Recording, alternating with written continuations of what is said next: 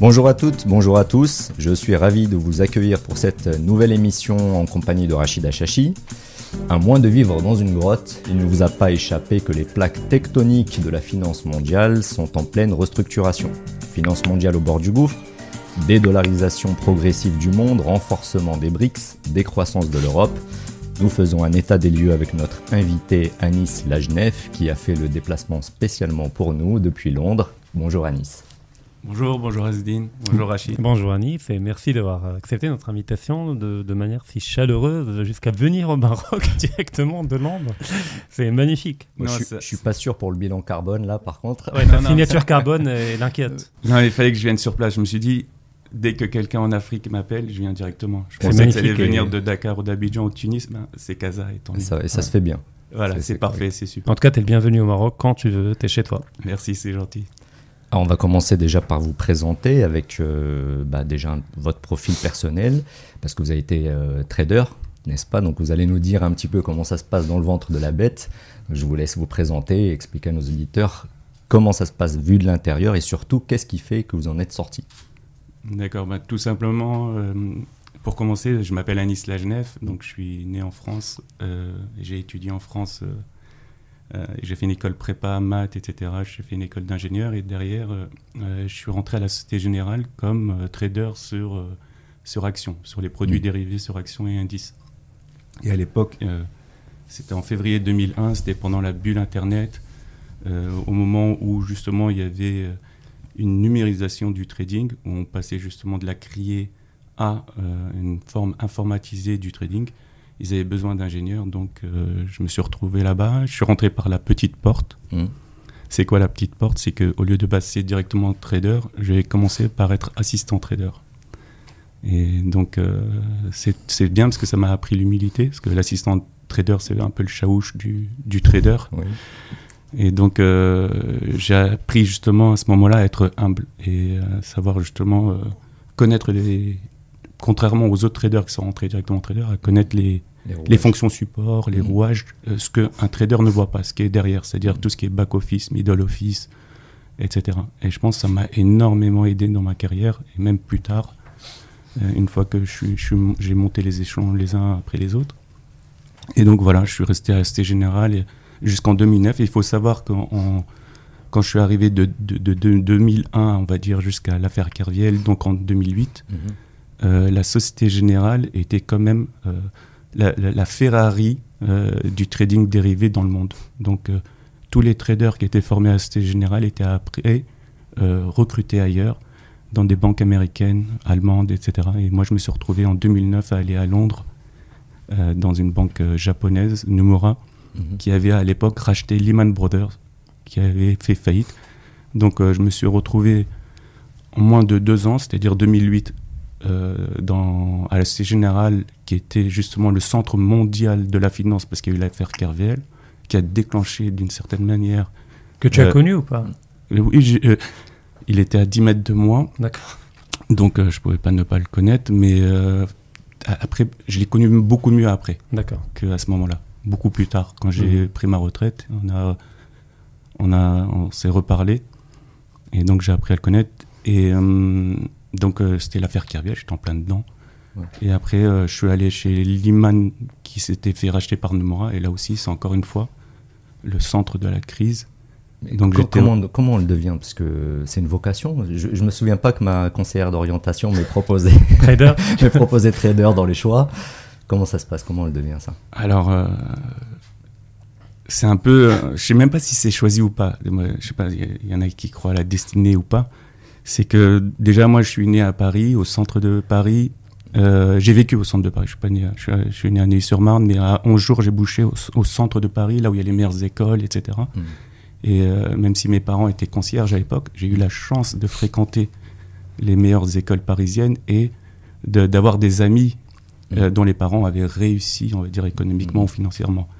Donc, euh, euh, je ne vais pas dire que j'étais frustré de leur richesse, pas du tout. Mais je me suis dit, ben, il n'y a pas de raison. Si eux, ils y arrivent, moi aussi, j'y arrive. Donc, il n'y avait pas de logique de revanche, mais juste un truc stimulé. Voilà, exactement. Donc, je me suis dit, il faut que mes enfants, en fait, ils n'aient pas s'ils fréquentent plus tard des gens comme ça, ils n'aient pas justement la frustration que je pouvais avoir de ne pas pouvoir aller au cinéma, de pas pouvoir aller au ski avec eux, etc.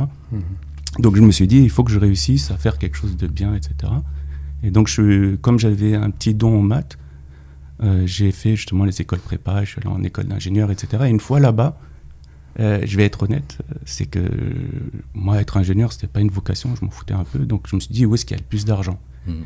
Et ce qui est bien, c'est que quand tu es en première, deuxième et troisième année en école d'ingé, c'est qu'il y a des gens qui viennent expliquer leur parcours. Et donc, comme j'étais dans une école de télécom, ceux qui venaient, qui, étaient, euh, qui, qui faisaient du conseil chez à l'époque Anderson Consulting ou PwC, etc., ils me faisaient pas rêver. Mm.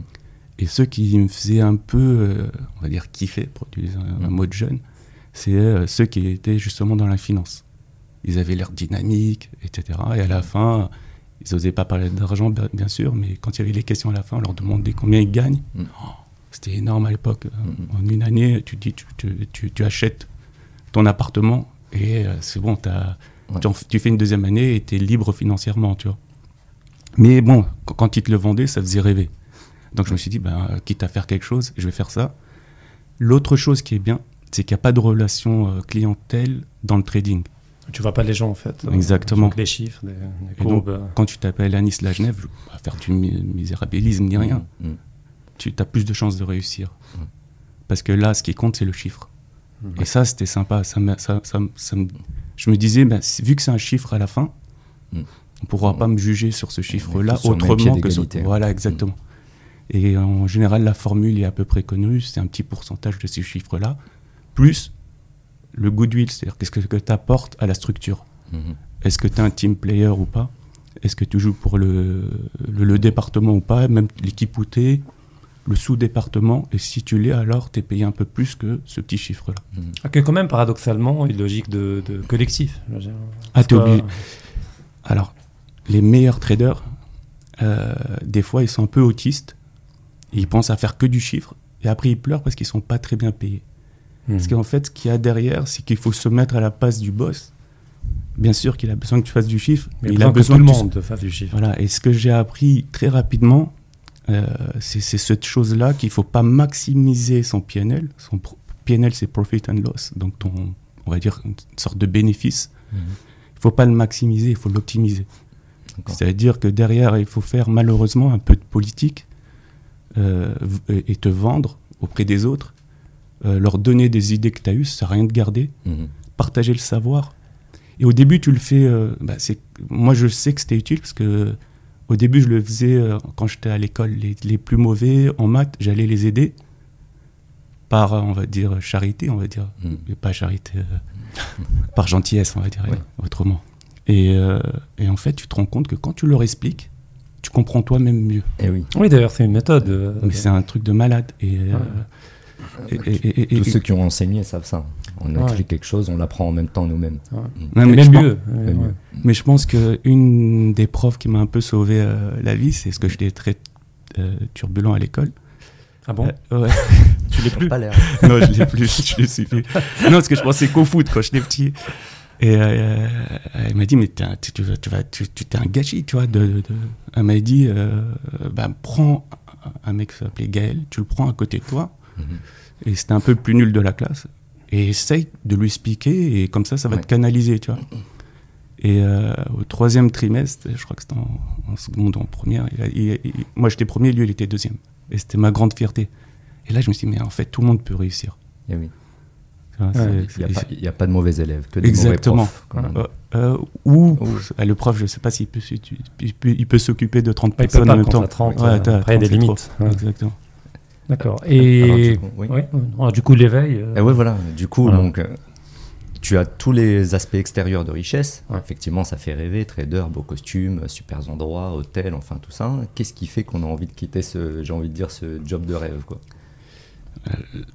Ce que je vais dire là, je suis sûr qu'il y a beaucoup de gens qui, qui vont être dans le jugement qui ne pourront pas le comprendre. Mm. Ça m'importe peu. Dès que j'ai commencé, donc quand je voulais être assistant de trader, pourtant j'étais à l'intérieur. Je, pendant six mois, je crois que j'ai embêté le bon Dieu tous les jours. Je vais être trader, je vais être trader, je vais être trader. S'il te plaît, s'il te plaît, je vais être trader. Et à la fin, je suis devenu trader. Même si Et- ça marche pas comme ça. Et le premier. et le pro- Non, tu sais, c'est lié en fait. Euh. Quand tu travailles ta foi, tu travailles ta confiance en toi. Ouais. Et en fait, il y a toujours entre. Moi, j'ai- toujours une façon de comprendre la foi. Il y a une dimension Mhm. qui n'est pas celle de là où on vit. C'est la dimension de Dieu. Mhm. Et en fait, il y a toujours une répercussion dans la dimension qui est la nôtre. C'est-à-dire que quand tu travailles ta foi en Dieu, tu travailles ta confiance en toi. Mhm. Et quand tu aimes Dieu, tu fais en sorte que les gens aient l'amour de toi aussi. C'est incroyable. Et il y a toujours des, des- des parallèles comme ça que j'arrive à faire. Ce qu'il faut, c'est dissocier les deux. C'est-à-dire que. Donc, moi, je travaillais ma confiance. Et à un moment, je suis devenu trader. Au bout de six mois, je crois. De... Et à l'époque, c'était incroyable parce que tu pouvais pas être assistant trader et devenir trader au bout de six mois. Et euh, un- un- une personne connue qui était assistant trader et qui est devenu trader, c'est Jérôme Kerziel. Donc euh, voilà, donc, euh, donc je suis devenu trader et dès le premier jour, j'ai l'impression que c'est comme si j'étais rentré dans une prison dorée et je, pam, la porte s'est fermée. Et ça m'a pas plu. Dès le premier jour, j'ai dit mais c'est quoi ce truc? On crie, on parle, on- ça n'arrête pas, tu fais une erreur, t'es mort. Alors que quand t'es assistant trader, t'es, t'es de- tu vois, t'as le temps de voir ce que tu fais, c'est juste, pas juste, etc. Et si même si tu fais une erreur, il n'y a pas mort d'homme. Le trader vient, te dit écoute, mes analyses de risque ne vont pas.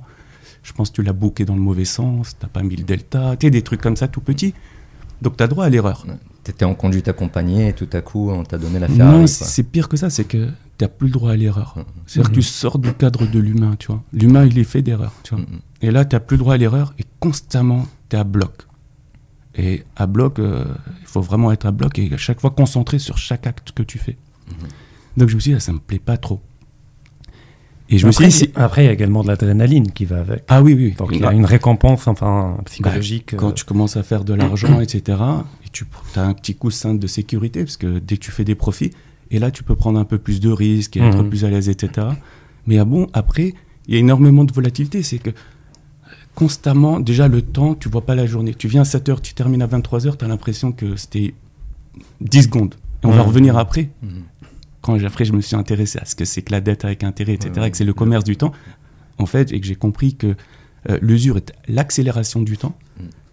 Parce que cette même journée, je la passe au bled en Tunisie en Ah ouais, vacances d'été, j'ai l'impression Le que c'est 6 mois. s'allonge. ouais, l'interminable. Il est Ah, interminable. le temps est relatif. Ou non euh, plus tard, quand tu vas aux Maldives, tu es dans une île et que tu regardes la mer, tu te dis, Mm. mais qu'est-ce qui se passe? Il y a une contraction du temps, tu vois. Oui. Quand t'es au- et, et plus tu es proche justement de la bête, et plus le temps est contracté.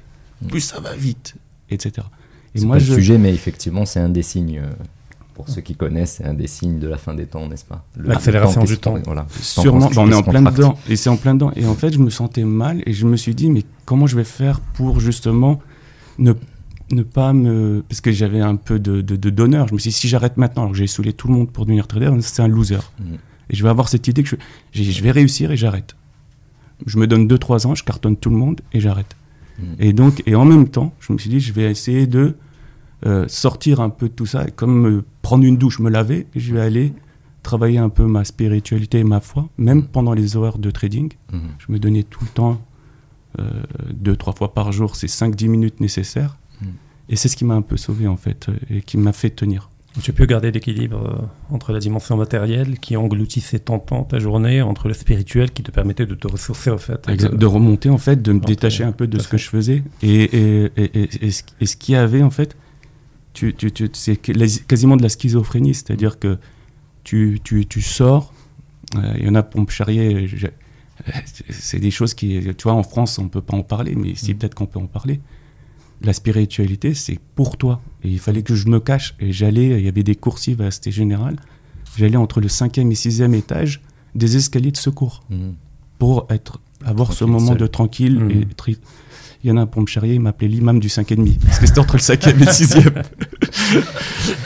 Donc, si je comprends bien, en fait, c'était pas une révélation sou- soudaine. Tu avais déjà en toi cet esprit critique, cette vision un peu différente, qui fait qu'elle s'est juste confirmée lorsque tu as avancé dans les, dans les échelons, dans le travail. Ah, mais même, bah, je peux revenir aussi petit que j'étais. Je crois que le premier souvenir que j'avais de la justice, c'est euh, je devais avoir 3, 4 ans, j'en sais rien. Il y avait une petite fille qui avait le même âge que moi. Et je me posais la question. Euh, ah oui, c'est ça qui est marrant, c'est qu'en France, mes parents, ils étaient, ma mère était concierge, pas mon père. Mm. Mais en Tunisie, on avait des concierges. Donc, euh, dans l'énorme maison, on avait. Et je me disais, mais pourquoi euh, cette fille, pourquoi elle, elle vit dans une plus petite maison que moi? Mhm. et je me posais En fait, on m'a dit, on m'appelait pourquoi, pourquoi, parce que je, je saoulais les gens de pourquoi. Ouais. Et j'avais besoin de comprendre. Et donc, la spiritualité et la foi, moi, j'en avais besoin. Tu vois, c'est ce qui m'a accompagné toute ma vie. Et c'est pas d'un seul coup, je me suis rendu compte, ah, il y a de l'usure, ah, c'est pas bien. Dès le début, même dans ma recherche de travail dans la finance, j'ai fait un peu mes, mes travaux pour essayer de comprendre qu'est-ce qui est à peu près licite et pas licite, qu'est-ce qui est bon et pas bon, et je suis allé vers les actions. Mm. Mais après, pour être honnête, est-ce que si j'avais eu quelque chose dans les obligations, dans la dette, est-ce que je serais pas allé? Je suis incapable de répondre à cette question. parce Donc que- en fait, tu n'étais pas dans ton élément, ça tu le ressentais, mais tu étais dans une logique de défi. Tu devais te prouver à toi-même que tu pouvais réussir. En même temps, tu n'avais pas encore formalisé euh, le mal. C'est-à-dire, tu ressentais intuitivement qu'il y avait un truc qui n'était pas bien, mais tu n'étais pas encore assez outillé peut-être, tu n'avais pas encore assez creusé pour comprendre exactement ce que tu vas comprendre plus tard. Et c'est exactement ça. Parce que ce qu'on sait, nous, c'est très faible. Mhm. C'est-à-dire que on sait que euh, l'usure est illicite, Ouais. on sait que la dette avec intérêt, c'est pas bien. Euh, mais le monde, après, il faut être pragmatique. Le monde fonctionne sur la finance. Donc toi, tu te dis, est-ce que quand je- si je vais dans les actions, est-ce que je suis dans la dette ou pas? Ben non. Mhm. Intuitivement, quand tu as 21, 22 ans, tu te dis non. Mhm. Et, et le, le- par exemple, je vais, je, vais, je, vais, je vais sauter de 16 ans. En 2016, euh, 2017, euh, j'ai investi dans l'immobilier. Et en fait, je me suis rendu compte que c'était plus stressant que mon métier de trader. Pourquoi?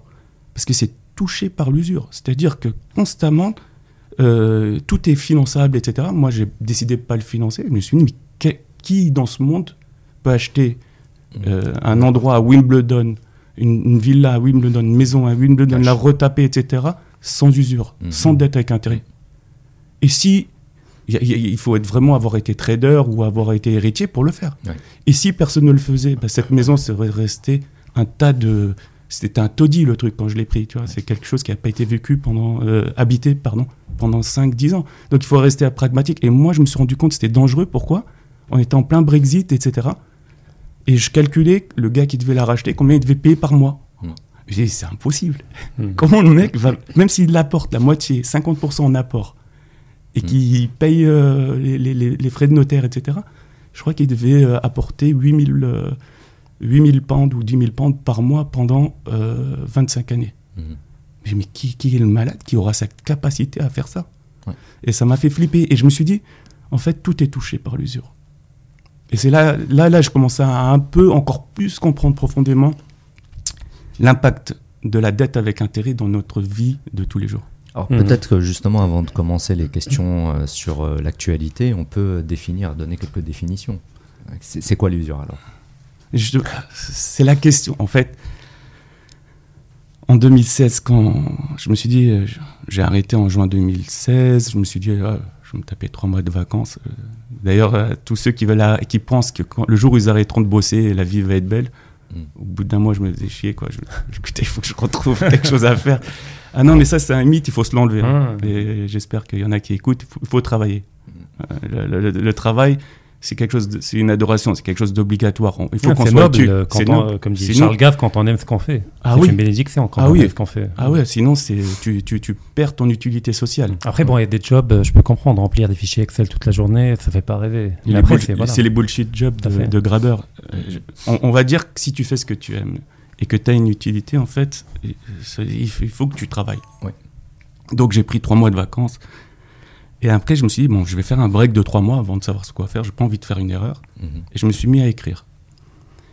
Et euh, ce qui a déclenché mon écriture, c'est un, un jeune musulman qui pose une question à un site en Arabie Saoudite alors qu'il il demande, voilà, je veux aller à Cambridge. Et euh, l'État me donne euh, de quoi payer mes études. C'est-à-dire que le mec, no way, il aurait pu faire Cambridge si l'État l'aidait pas Ouais, ouais. Mais euh, il me demande de rembourser le nominal plus l'inflation. Est-ce que c'est honnête ou pas? Est-ce que c'est juste ou pas? Mhm. Et quand j'ai lu la réponse, elle m'a fait bondir. Et je me suis dit, sûrement peut-être ce petit va pas aller à Cambridge, Ouais. il n'aura pas cette chance-là, parce qu'il a écouté ce qu'on venait de lui écrire et ce qu'on venait de lui dire.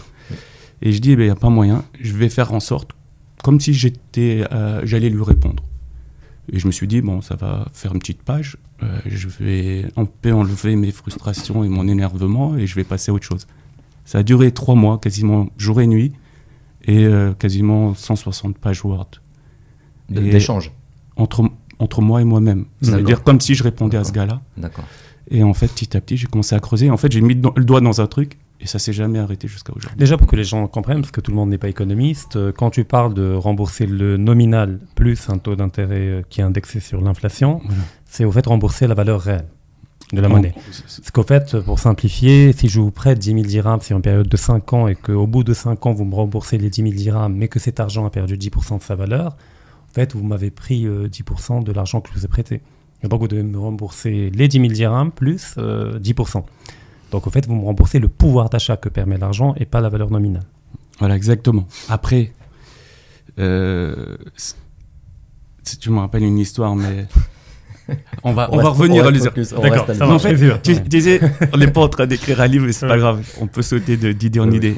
Euh, dans les années 80, Mm. j'ai euh, euh, deux oncles qui se sont mis à un peu se fâcher entre eux. Pourquoi? Parce que euh, j'ai essayé de reconstituer l'histoire. Donc là, ce que je vais raconter, c'est un peu imagé et un peu euh, fantasmé, on va dire. Parce que j'ai essayé de comprendre. J'avais- J'étais trop petit, j'avais 8 ans, mais je savais que je connaissais le sujet à peu près de l'embrouille. Mhm. Donc, euh, disons que à l'époque, c'est des chiffres réels que j'ai retrouvés, mais c'est- pour que les gens comprennent. Disons qu'ils travaillaient les deux ensemble au SMIC. À l'époque, le SMIC horaire était à 25 euros. Mm. Il y en a un qui a prêté, on va dire, euh, 100 000 francs, on s'en fout. Euh, C'était en euros, pardon, en francs. Euh, donc 25 francs, le, le SMIC horaire. Disons que l'un a prêté à l'autre 100 000 francs, on s'en fout, c'est pas très important. On va dire 100 francs pour simplifier. Donc l'un a prêté 100 000 francs à quelqu'un et il lui a dit bon, tu me le rendras plus tard. Et à l'époque, j'ai regardé avec 25 francs, qu'est-ce qu'on pouvait faire?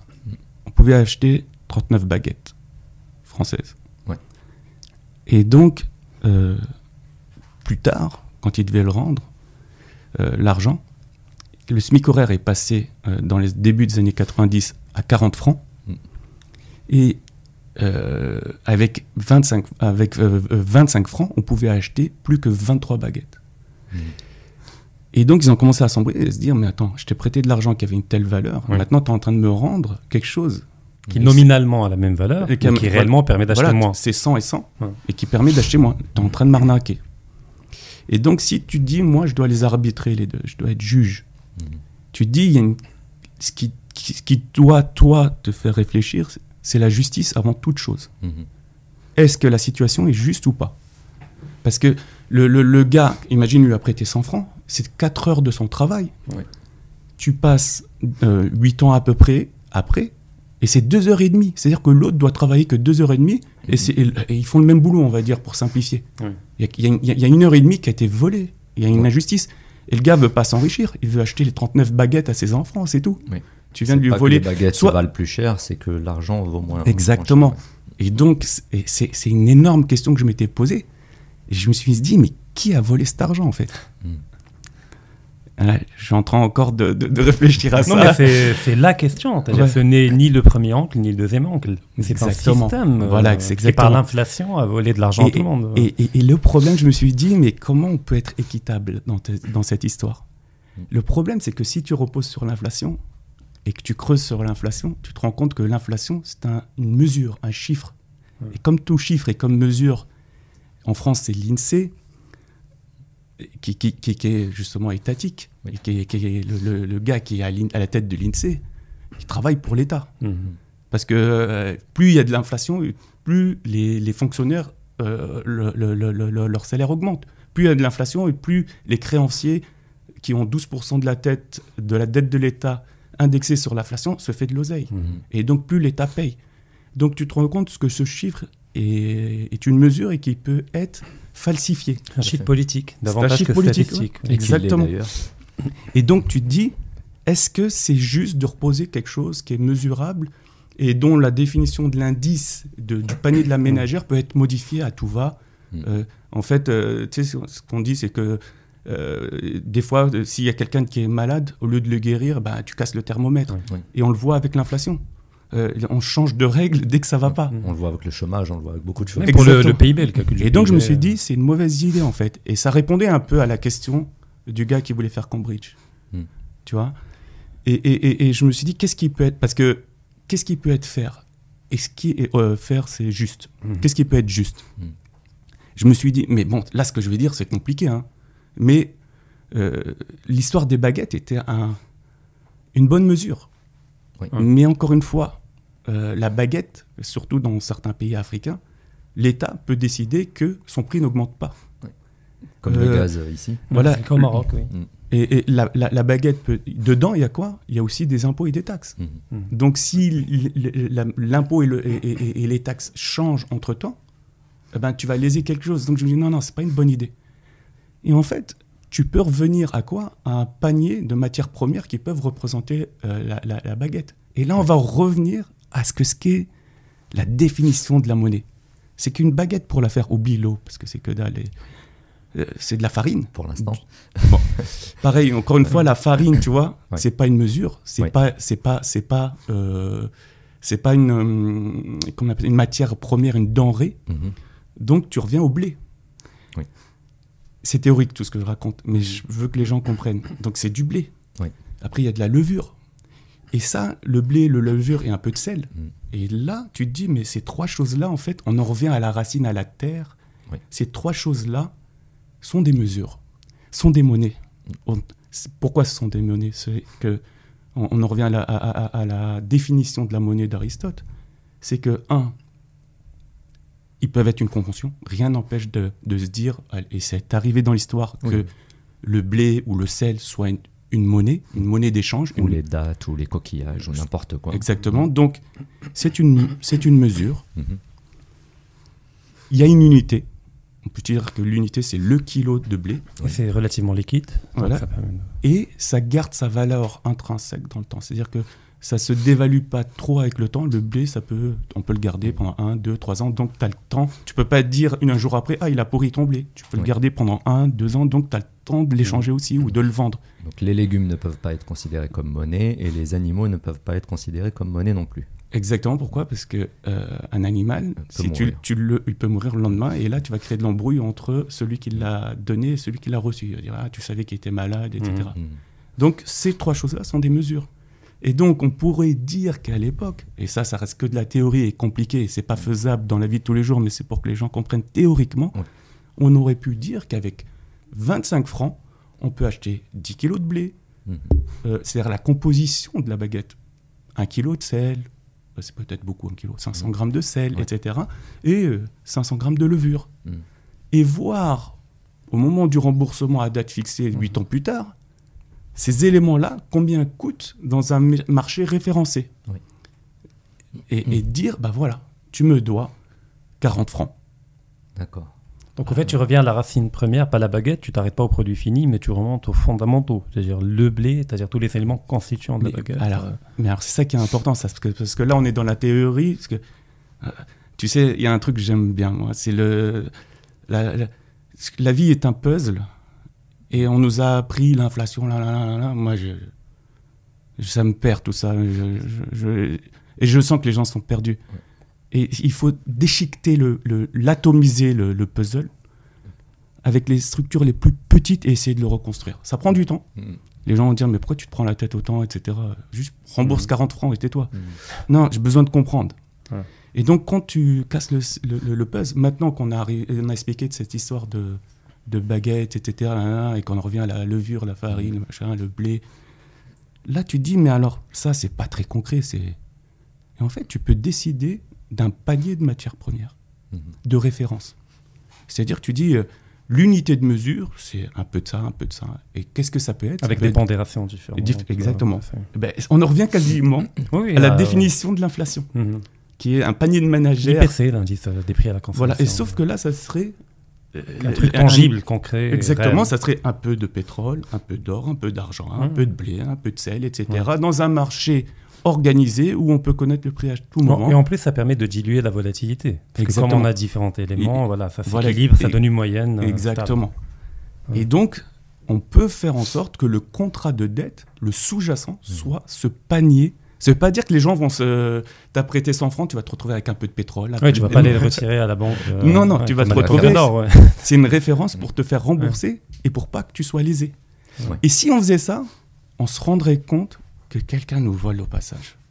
Parce que le gars, il va se dire Attends, je comprends pas. Euh, prends un pays musulman où l'usure est illicite. il va se dire, mais on est en train de faire de l'usure.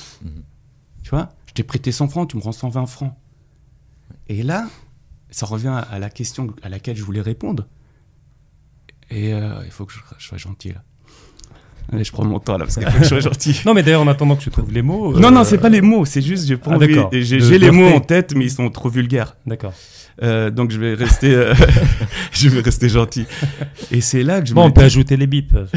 Non, non, et c'est là que je me dis, je sais pas, il y a combien de, de, de, de, de- de musulmans il doit y avoir, je sais pas, un, milliard, et demi. ouais. un milliard et demi. Mm. On s'est jamais posé la question, quand on parle d'usure, donc c'est un contrat entre deux personnes, Mm. on s'est jamais posé la question, quel est le sous-jacent? Est-ce qu'il est licite ou pas licite? Mhm. Et ça, je me dis, mais qu'est-ce qui s'est passé? Peut-être que des gens y ont pensé, mais leurs livres ont été mis de côté. Ouais. Ils ont été ils, ont été os- contemporains. ils ont été ostracisés, etc. Ouais. Mais on va pas, pas- pas parler des. C'est un grand mot, hein, les penseurs mainstream. Ils sont où? Ouais, on n'a pas. Pourquoi n'attaque-t-il pas ce sujet-là? Quel est le sous-jacent du contrat? Et quand est-ce qu'on peut parler d'usure ou pas? Mm. Si le con- si on va dire, et c'est ça, j'ai fait l'histoire de l'homme à, cause de cette question, j'ai fait l'histoire de la monnaie. Mm. Parce que quand est-ce que l'arnaque a commencé? Ok? Imagine, euh, on, on prend euh, l'Empire ottoman. Il s'est développé quasiment par la guerre. Et comment il finançait par la, la guerre En fait, c'est quasiment comme aujourd'hui avec les États-Unis. Par la dévaluation de la monnaie, Ils trichaient sur la quantité d'or, euh, d'argent. d'argent. Les Romains, c'était la même chose avec l'or. Ouais. Tout le monde. Bah, le drachme, ici Ouais. au Maroc, vous avez euh, Le dirham. draham, ce qui est le dirham. Mm. Ça vient de drachmé, C'est qui du était grec. là. Mm. C'est du grec. Mm. Et donc, et pareil, en Tunisie, ils ont le dinar, c'est le denarus. Romains. Tu- Donc, tu te, et qui est de l'or. Et donc, tu te dis comment ils ont fait. Et en fait, ils ont dévalué leur monnaie petit à petit. Et donc, on va, on va, on va dire que euh, un État a prêté à un autre État sur 50 ans des, euh, de l'akché ottoman. Donc, il a prêté 100 akshés qui, valaient, euh, qui pesaient un gramme, parce qu'en fait, s'il y avait de l'argent, il s'était entouré Oui, oui, de cuivre ou Ah, de c'est un alliage. Puis renie un petit peu euh, les quantités. donc, imagine, on, on oublie l'alliage qui est autour, etc. On va penser juste au- à ce qu'il y a au centre de ce- cette pièce-là. On va dire que ça faisait. euh, J'ai les chiffres, hein, mais là, je vais simplifier. Euh, on va dire que ça faisait. Il y avait un gramme d'argent. 50 ans plus tard, il y a 0,8. Mhm. Et pour simplifier les calculs, on va dire 0,5. OK Mm. Donc, on est passé de 1 gramme à 0,5. Quand je t'ai prêté 100 akshés, combien tu dois m'en rendre? 200 Voilà, 200. pour avoir la même quantité d'argent. Ben, Peut-être que les penseurs musulmans de l'époque auraient dit Ah, c'est de l'usure. Tu Alors comprends que non, ouais. Alors que non. Alors que non. Et en fait, c'est ce qui se passe un peu Après, ça marche tant que les gens ne se rendent pas compte qu'on a grignoté un peu d'argent. Et justement, mais, Donc les gens font confiance à l'État, c'est-à-dire qui est le garant de, de- voilà. mais comment ils grignotaient Ouais. Grignotaient pas de. C'est tout Ouais. petit. Et quand tu lis, tu lis l'histoire de l'Akché, quand il y avait des énormes guerres contre l'Empire austro-hongrois, etc., d'un seul coup, pam, la dévaluation se voyait. Mais il l'a justifié. Mm. Il disait. Et en fait, on est exactement, on vit la même chose. Sauf qu'au lieu de dévaluer la monnaie par. en grattant de, de, de, du- de l'argent ou de l'or sur la pièce, Mhm. en fait, ce qu'on est en train de faire, c'est encore plus diabolique. C'est que 100 et 100, comme l'Akché 100 et 100, mais sauf que c'est par l'inflation, Mm. par la dévaluation. Comment? Par la création monétaire qui ne, qui ne crée pas de richesse à côté. Mhm. Ouais. Et donc, on est en train de vivre les mêmes choses. Et, et- et la guerre est financée justement par l'inflation. Par la planche à billets. Pour Exactement. Être, pour être plus clair. Voilà. Et donc le, le- le Covid, ça a été une énorme opportunité de- d'imprimer de l'argent, de la monnaie. Le Covid, la crise de 2007-2008, La guerre les en QE, Russie, les LTRO, euh, les... euh, Les- Non mais les gens, ils doivent imaginer, on parle de milliers de milliards de dollars, d'euros Mm. créés Mais- en l'espace de... de, de- Bah, enfin, pour déjà pour le Covid, 1000 euh, en l'espace d'un an et demi. Euh, pour la crise 2007-2008, les LTRO sont allés jusqu'à 2011, si je ne me trompe pas. C'est énorme, c'est une bulle monétaire. c'est- Mais c'est- qui a circulé dans les marchés financiers, d'où le fait qu'on ne voyait pas à l'époque l'inflation dans l'économie réelle. En fait, c'est- tout le but de l'usurier. Mhm. C'est de voler l'énergie, le travail des gens Ouais. sans qu'ils s'en rendent trop compte. Quand sinon, tu la- regardes, sinon, il y a la révolte. S'ils se rencontrent trop Mais- rapidement. bah, euh, c'est ce qui est en train Ouais. de se passer. Ouais, ouais, les, non, gens- mais- les gens sont en train de bouillir ouais. Parce qu'ils se rendent compte de plus en plus. Moi, quand j'ai commencé en 2016, j'ai- j'avais 5 followers. Et mais qui ne suivaient pas, ils ne comprenaient rien. que... En 2018-2019, je criais, je criais, ah, il y a le cuivre, vous savez ce que c'est? Ça intéressait personne. Mhm.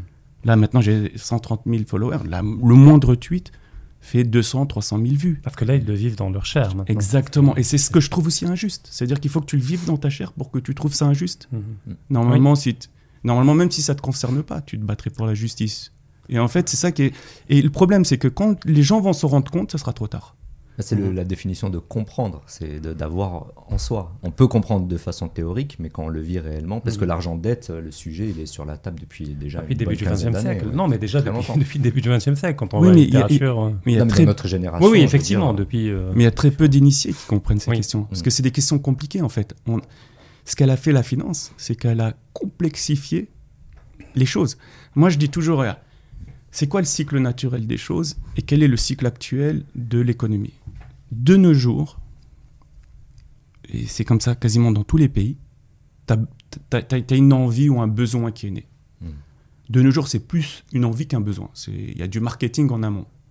Tu n'avais pas besoin du dernier iPhone, etc. Mais oh, ah, ça fait rêver, il faut que je l'ai, tout le monde l'a, si je ne l'ai pas. Mm. Donc, il y a une envie qui est née ou un besoin. Et derrière, comment tu fais? Crédit. Parce que c'est du crédit, et des fois même du crédit caché. Mm. Crédit 0%, tu Ouais. l'achètes, tu le payes petit à petit, Ouais. etc. Et derrière, et le remettre par derrière. Donc, crédit. Mm. Après, qu'est-ce que tu dois faire? Tu dois travailler pour rembourser ton crédit. Et après, tu dois travailler encore plus pour payer les intérêts, qu'ils soient cachés ou pas. Frais de dossier, c'est la même chose en fait. Exactement. Donc, à la fin, tu es arrivé à une chose où euh, tu commences par le crédit et tu finis par un surplus de travail. Il n'y a rien de naturel dans ça. Je Ouais. pense que si nos ancêtres, on leur expliquait comment marche notre monde, ils ne comprendraient pas. Ouais. On est à l'envers. Normalement, tu as un besoin, tu travailles, tu accumules l'argent, Oui. tu achètes. Voilà, Mais c'est trop simple en fait. Non, mais c'est l'épargne en fait. Euh, c'est l'économie de l'épargne. On épargne et- pour acheter. C'est- et- on et fait un détour de production, comme on en parle, mais on n'emprunte pas au futur euh, de l'argent pour acheter maintenant l'argent qu'on n'a pas. Et c'est pour ça que, tu vois, par exemple, quand on parlait tout à l'heure, j'ai dit euh, les actions, je... En fait, l'action de nos jours est entachée d'usure. Et, Mm. et c'est des choses que je comprenais pas, moi, à l'époque. Et je suis honnête. Et moi, je m'en fous. hein, quand je peux passer pour quelqu'un de, de bête. Je m'en fous complètement. Je suis honnête. Je ne comprenais pas. Mm. C'est que euh, le, le- le- le- l'investisseur lambda français qui défend, quoi qu'il arrive, le milliardaire Bernard Arnault, euh, pourquoi il le défend? Parce qu'il lui vit dans sa chair en tant que petit investisseur. Il, il se, il se, s'identifie à Bernard Arnault. Mm.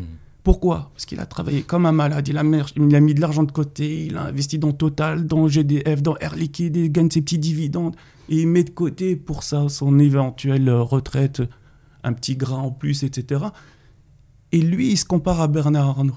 Mm. Ok? Le problème, c'est que lui, d'où vient son épargne? Elle vient d'un travail passé. Oui. Oui. Elle a été investie dans un marché secondaire, donc déjà, il faut qu'il comprenne, euh, ça c'est secondaire, c'est qu'il n'a pas directement investi dans la boîte. C'est quelqu'un qui avait investi initialement dans la boîte, qui l'a revendu à quelqu'un, qui l'a revendu à quelqu'un, qui l'a revendu à quelqu'un, et celui-là lui revend. C'est-à-dire pour comprendre, le marché primaire, c'est là où les actions sont émises la Exactement. première fois Donc et la- société prend- Et, et donc prend la, so- l'argent. la société prend l'argent et l'investit. Le marché secondaire, c'est celui qui a acheté dans le marché primaire, décide de revendre à quelqu'un d'autre, mais c'est pas l'entreprise qui va prendre l'argent, c'est le gars qui a vendu l'intermédiaire qui va prendre l'argent. Après, ce qui est bien pour l'entreprise, c'est que s'il y a beaucoup d'acheteurs, ça veut la dire valeur que la valeur monte et les banques, les investisseurs suivent plus facilement. Oui. Pareil, le jour où cette société va dire écoutez, ça n'existe plus hein, maintenant vu que l'argent de dette est là, Mm. mais il y a, il y a- il y a quin- une quinzaine d'années, ça existait encore quand j'étais à la Société Générale en France. On faisait des aug- augmentations de capital, c'est-à-dire que on a un projet, on n'est pas bien en ce moment ou quoi que ce soit, on émet des actions à un, à un prix plus bas pour récupérer de l'argent et Mhm. l'investir ou payer ses erreurs. Alors, D'accord. bon, le sujet il a été traité mille et une fois, mais si on peut rapidement expliquer l'argent dette. Euh, alors, j'aimerais compliquer, j'aimerais finir là sur, Oui. euh, sur les, actions, en quoi elles sont entachées d'usure. Après, il y a l'effet de levier également qui est de la dette. C'est ça, Ah, d'accord. c'est ça en fait. C'est que aujourd'hui, Bernard Arnault, et il le dit lui-même, il a été dans une, euh, il y a des vidéos qui tournent, elles sont dans mon compte Twitter, il a été à Polytechnique, je comprends pas. L'argent ne vaut plus rien. Mm. Grâce au quantitative easing, on pourra en parler plus tard. Mm. grâce aux politiques quantitative easing. Alors il faut pas rentrer dans la guerre des mots qui a été gagnée par les usuriers. C'est euh, la plan- planche à billets Mhm. électronique qui a lieu depuis la crise 2008. Ils Banque- appellent ça quantitative centrale, easing, euh, comme ça personne ne comprend. Ouais. Donc euh, c'est la banque centrale qui fait quoi?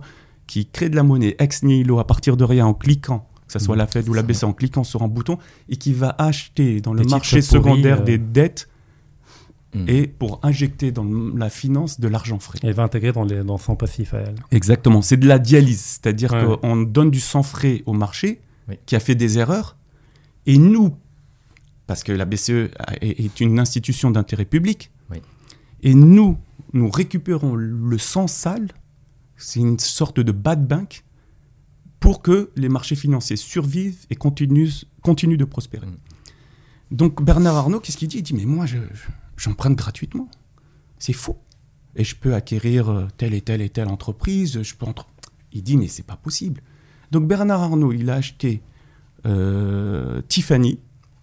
Comment Que en s'endettant et en étant aidé par la BCE à des taux négatifs. C'est-à-dire qu'il emprunte 100, il doit rendre 99. C'est génial. C'est génial. Et de l'autre côté, Tiffany, quand il l'achète, Tiffany lui donne 3-4% de dividendes. Mm.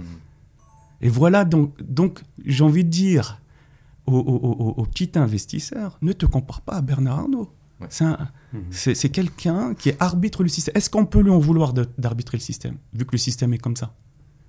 Et et- il y a une- quelque chose qui est honnête en lui, c'est qu'il en parle. Son directeur financier en parle. Mm. Ils disent, mais c'est on, est, on, on est où là? C'est- Et c'est comme si le gars, tu lui ouvres la banque avec plein d'or, tu dis, va te servir, il va se servir, Ouais, tu ouais. vois. Ouais, le On peut- système est défaillant, bon, et lui, Oui. il profite du système, c'est Mais tout. il l'arbitre. Et justement, le, le système, en fait, c'est un truc que j'ai appris aussi dans mes études euh, personnelles, mon- en tant qu'économiste autodidacte, on va dire. Je- même si économiste, pour moi, c'est une, limite une insulte. Non, moi, je ne suis plus. euh, je euh, enfin, je fais. Dites- Mon mea culpa. Attends, attends, tout ce qui finit en ist, 60, Exactement. Ah c'est c'est une catastrophe. Donc, euh, Bon, par contre, il est intéressant de voir qu'on ne dit pas libéraliste, on dit libéral. Ah ouais, c'est vrai. Communiste, fasciste, ce que tu veux, mais Non, libéral. mais- non, c'est pour ça- intéressant, ça. C'est-à-dire, c'est pas une idéologie, c'est l'ordre naturel des choses. C'est comme ça qu'on le présente, le C'est la main libéralisme. invisible. C'est ouais. Mais tu sais, moi, je perds les, les gens parce qu'en fait, euh, quand je, je critique l'usure, la finance, ils pensent que je suis anticapitaliste. Ouais. Mais derrière, euh, en fait, moi, je suis pour le capital. C'est-à-dire, je suis pour la propriété privée, je suis pour le- l'entrepreneuriat, je suis pour le- le- l'investissement, la prise de risque, etc. Et donc, les actions, justement, je pensais que c'était ça. mm. Et tu as parlé d'une autre chose, l'effet de levier. C'est-à-dire que même le boursicoteur qui achète et qui vend Oui. toute la journée, il comprend rien. J'expliquais un jour à un boursicoteur, euh, il me demandait Ouais, c'est licite, c'est pas licite. Je- je sais pas, Qu'est-ce que tu fais? Il me dit Ouais, j'achète les actions. nan. Et je dis Tu fais comment? Je fais de l'effet de levier, etc. Je dis, tu, sais- tu sais, l'effet de levier, c'est un mot euh, Mm. savant, etc. Et constamment, c'est une constante, ça, hein, partout. hein. Mhm. C'est un mot savant. Tu sais comment ça marche, l'effet de levier? Donc, toi, euh, tu vas acheter une, une action qui vaut 100. Au lieu d'en acheter une, tu en achètes 10. Alors que 100. t'as- alors que tu as que Que 100. 100. Mhm. Donc, toi, tu achètes 10 actions, ça fait 1000 euros. Et quelqu'un Je dis, qui les prête- 900, ils viennent d'où, Mhm. tu Ouais. penses Mhm. Bah, je sais pas. Bah, c'est la bourse qui me permet ça. Je dis, tu crois que le gars qui te vend, Ouais, il est sympa, tu vois. ouais, il est sympa, il veut pas les 1000, il, il veut que 100, tu lui donnes les 900 plus tard. Mais non, c'est que le broker, il est maqué avec une banque Ouais, bien sûr. et qu'il te, ra- il te, il te finance ces 900. Mm. Et dès que l'action baisse un peu, il te coupe. Et Ouais. donc, tous les boursicoteurs qui ne comprenaient pas ces choses-là ont appris à leurs dépens, tous les boursicoteurs, les crypto guys, etc., Mm. les newbies, Tu etc. peux tout perdre rapidement. Rapidement, bah Parce oui. que tout est Parce que- multiplié, la baisse et la hausse, tu vois, les deux. Eux, eux, quand tu investis, tu rêves, tu Ouais. vois que la hausse, Ouais. mais ils Ouais. voient pas la baisse. Si Mais ça- la baisse, elle est multipliée également par 10, Ouais. tu vois. Voilà. C'est-à-dire, et ce qui est beau, euh, entre parenthèses, euh, il y a Einstein qui a dit, euh, pour moi c'est une, euh, c'est maléfique, mais Einstein a dit c'est la septième ou huitième merveille du monde, justement l'effet de levier, le, le compounding, etc. Qu'est-ce qu'il y a de beau dans le- l'effet de levier C'est que tu investis 100, si l'action monte de 10, tu as, doublé, de 10%, tu as Mm. doublé. Mais ce qu'il doit comprendre aussi, c'est que c'est symétrique. Si l'action baisse de 10%, tu as perdu tes 100. Ouais. Et ça, c'est du crédit, maquillé Ouais. par un mot savant qui est l'effet de levier. Ouais. Et donc, les actions sont tachées d'usure. D'où le fait que, que leur valeur est, euh, en, temps, de- en temps de bulle sont hypertrophiées par l'effet de levier. Parce qu'il y a plus de liquidité que réellement d'épargne investie dans le marché. Exactement. Et c'est la logique là. mais le, le, le, le, le- le- le capitalisme financier, en fait, ce monde usuraire, Mhm. on n'a plus le droit de dire le mot usurier. Dès que tu dis usurier, ah. mais c'est un monde usuraire, tu vois, à- au, au sens premier. Et on reviendra Ouais. après à la définition de Oui. l'usure. Pourquoi pas maintenant d'ailleurs Bah oui. Alors c'est quoi yeux D'accord. Euh, Non, en fait, parce que ça m'embête. Tu as deux minutes pas. pour répondre. Non, non, ça non, non, je vais répondre en 30 secondes. C'est Ouais. quoi l'usure euh, Grâce à, à- à- à- à quelqu'un qui m'a aidé beaucoup à le comprendre ce qu'est l'usure. Mais pour re- revenir, quand tu dis oui, tout est multiplié, il y, a de la- on- y a de la liquidité, etc. Mais le capitalisme financier, donc le capitalisme usuraire, a ses règles. Ces règles qui le mettent dans un équilibre instable, mais un équilibre. Et une de ces règles, c'est la vente à découvert. Oui. Et donc, c'est quoi la vente à découvert? C'est que tu as le droit de vendre quelque chose que tu n'as pas. Que tu vas acheter dans le futur. Voilà, alors comment, tu vois, c'est c'est- C'est c'est- beau ça aussi. C'est beau aussi. ouais, ouais. ouais. D'ailleurs, au Maroc, c'est interdit. Ah, c'est interdit. Bah, a priori, moi, je me souviens de. Normalement, en, t'es 2000 en, pas 2000 censé- en 2012, c'était interdit. Non. Je pense qu'aujourd'hui, ça l'est encore. Normalement, t'as pas En le droit islam de... aussi, c'est interdit. Non, protéger les Oui, oui, oui, t'as pas le droit de vendre ce que tu n'as pas. Ce que tu n'as même pas vu. Il faut le voir, il faut le posséder pour le vendre. Donc, donc là, qu'est-ce qu'ils font? Ils pensent que le marché est monté trop, justement parce qu'il y a trop de liquidités. Mm. Et ce sont des loups. Ils se disent non, Ça va là baisser. c'est mon ça va baisser, je le vends. Derrière, lui, il comprend pas. Il dit, oh, je l'ai vendu, je l'ai pas, mais il n'a même pas besoin de comprendre, Mm. le boursicoteur. Mm. Derrière, qu'est-ce qui se passe? Le broker, au lieu de cette fois emprunter de l'argent, va prêter l'argent contre des titres, Mhm. ce qu'on appelle le marché du repo. Donc il va emprunter les titres, les donner euh, à celui qui l'a acheté, et qui lui prête, c'est quelqu'un qui possède l'action. Et c'est incroyable, c'est-à-dire que le gars joue contre son camp en fait. Il a l'action, lui, il veut pas que quelqu'un la vende, il la vend. Et parce que là, on est dans le dilemme du prisonnier, c'est que quand tu discutes un hedge- avec un hedge fund ou avec un fonds de pension, etc., mais pourquoi tu prêtes tes actions pour que les gens les vendent? Et si je le fais pas, quelqu'un d'autre le fait. Mhm. Donc je préfère le faire et gagner une petite commission.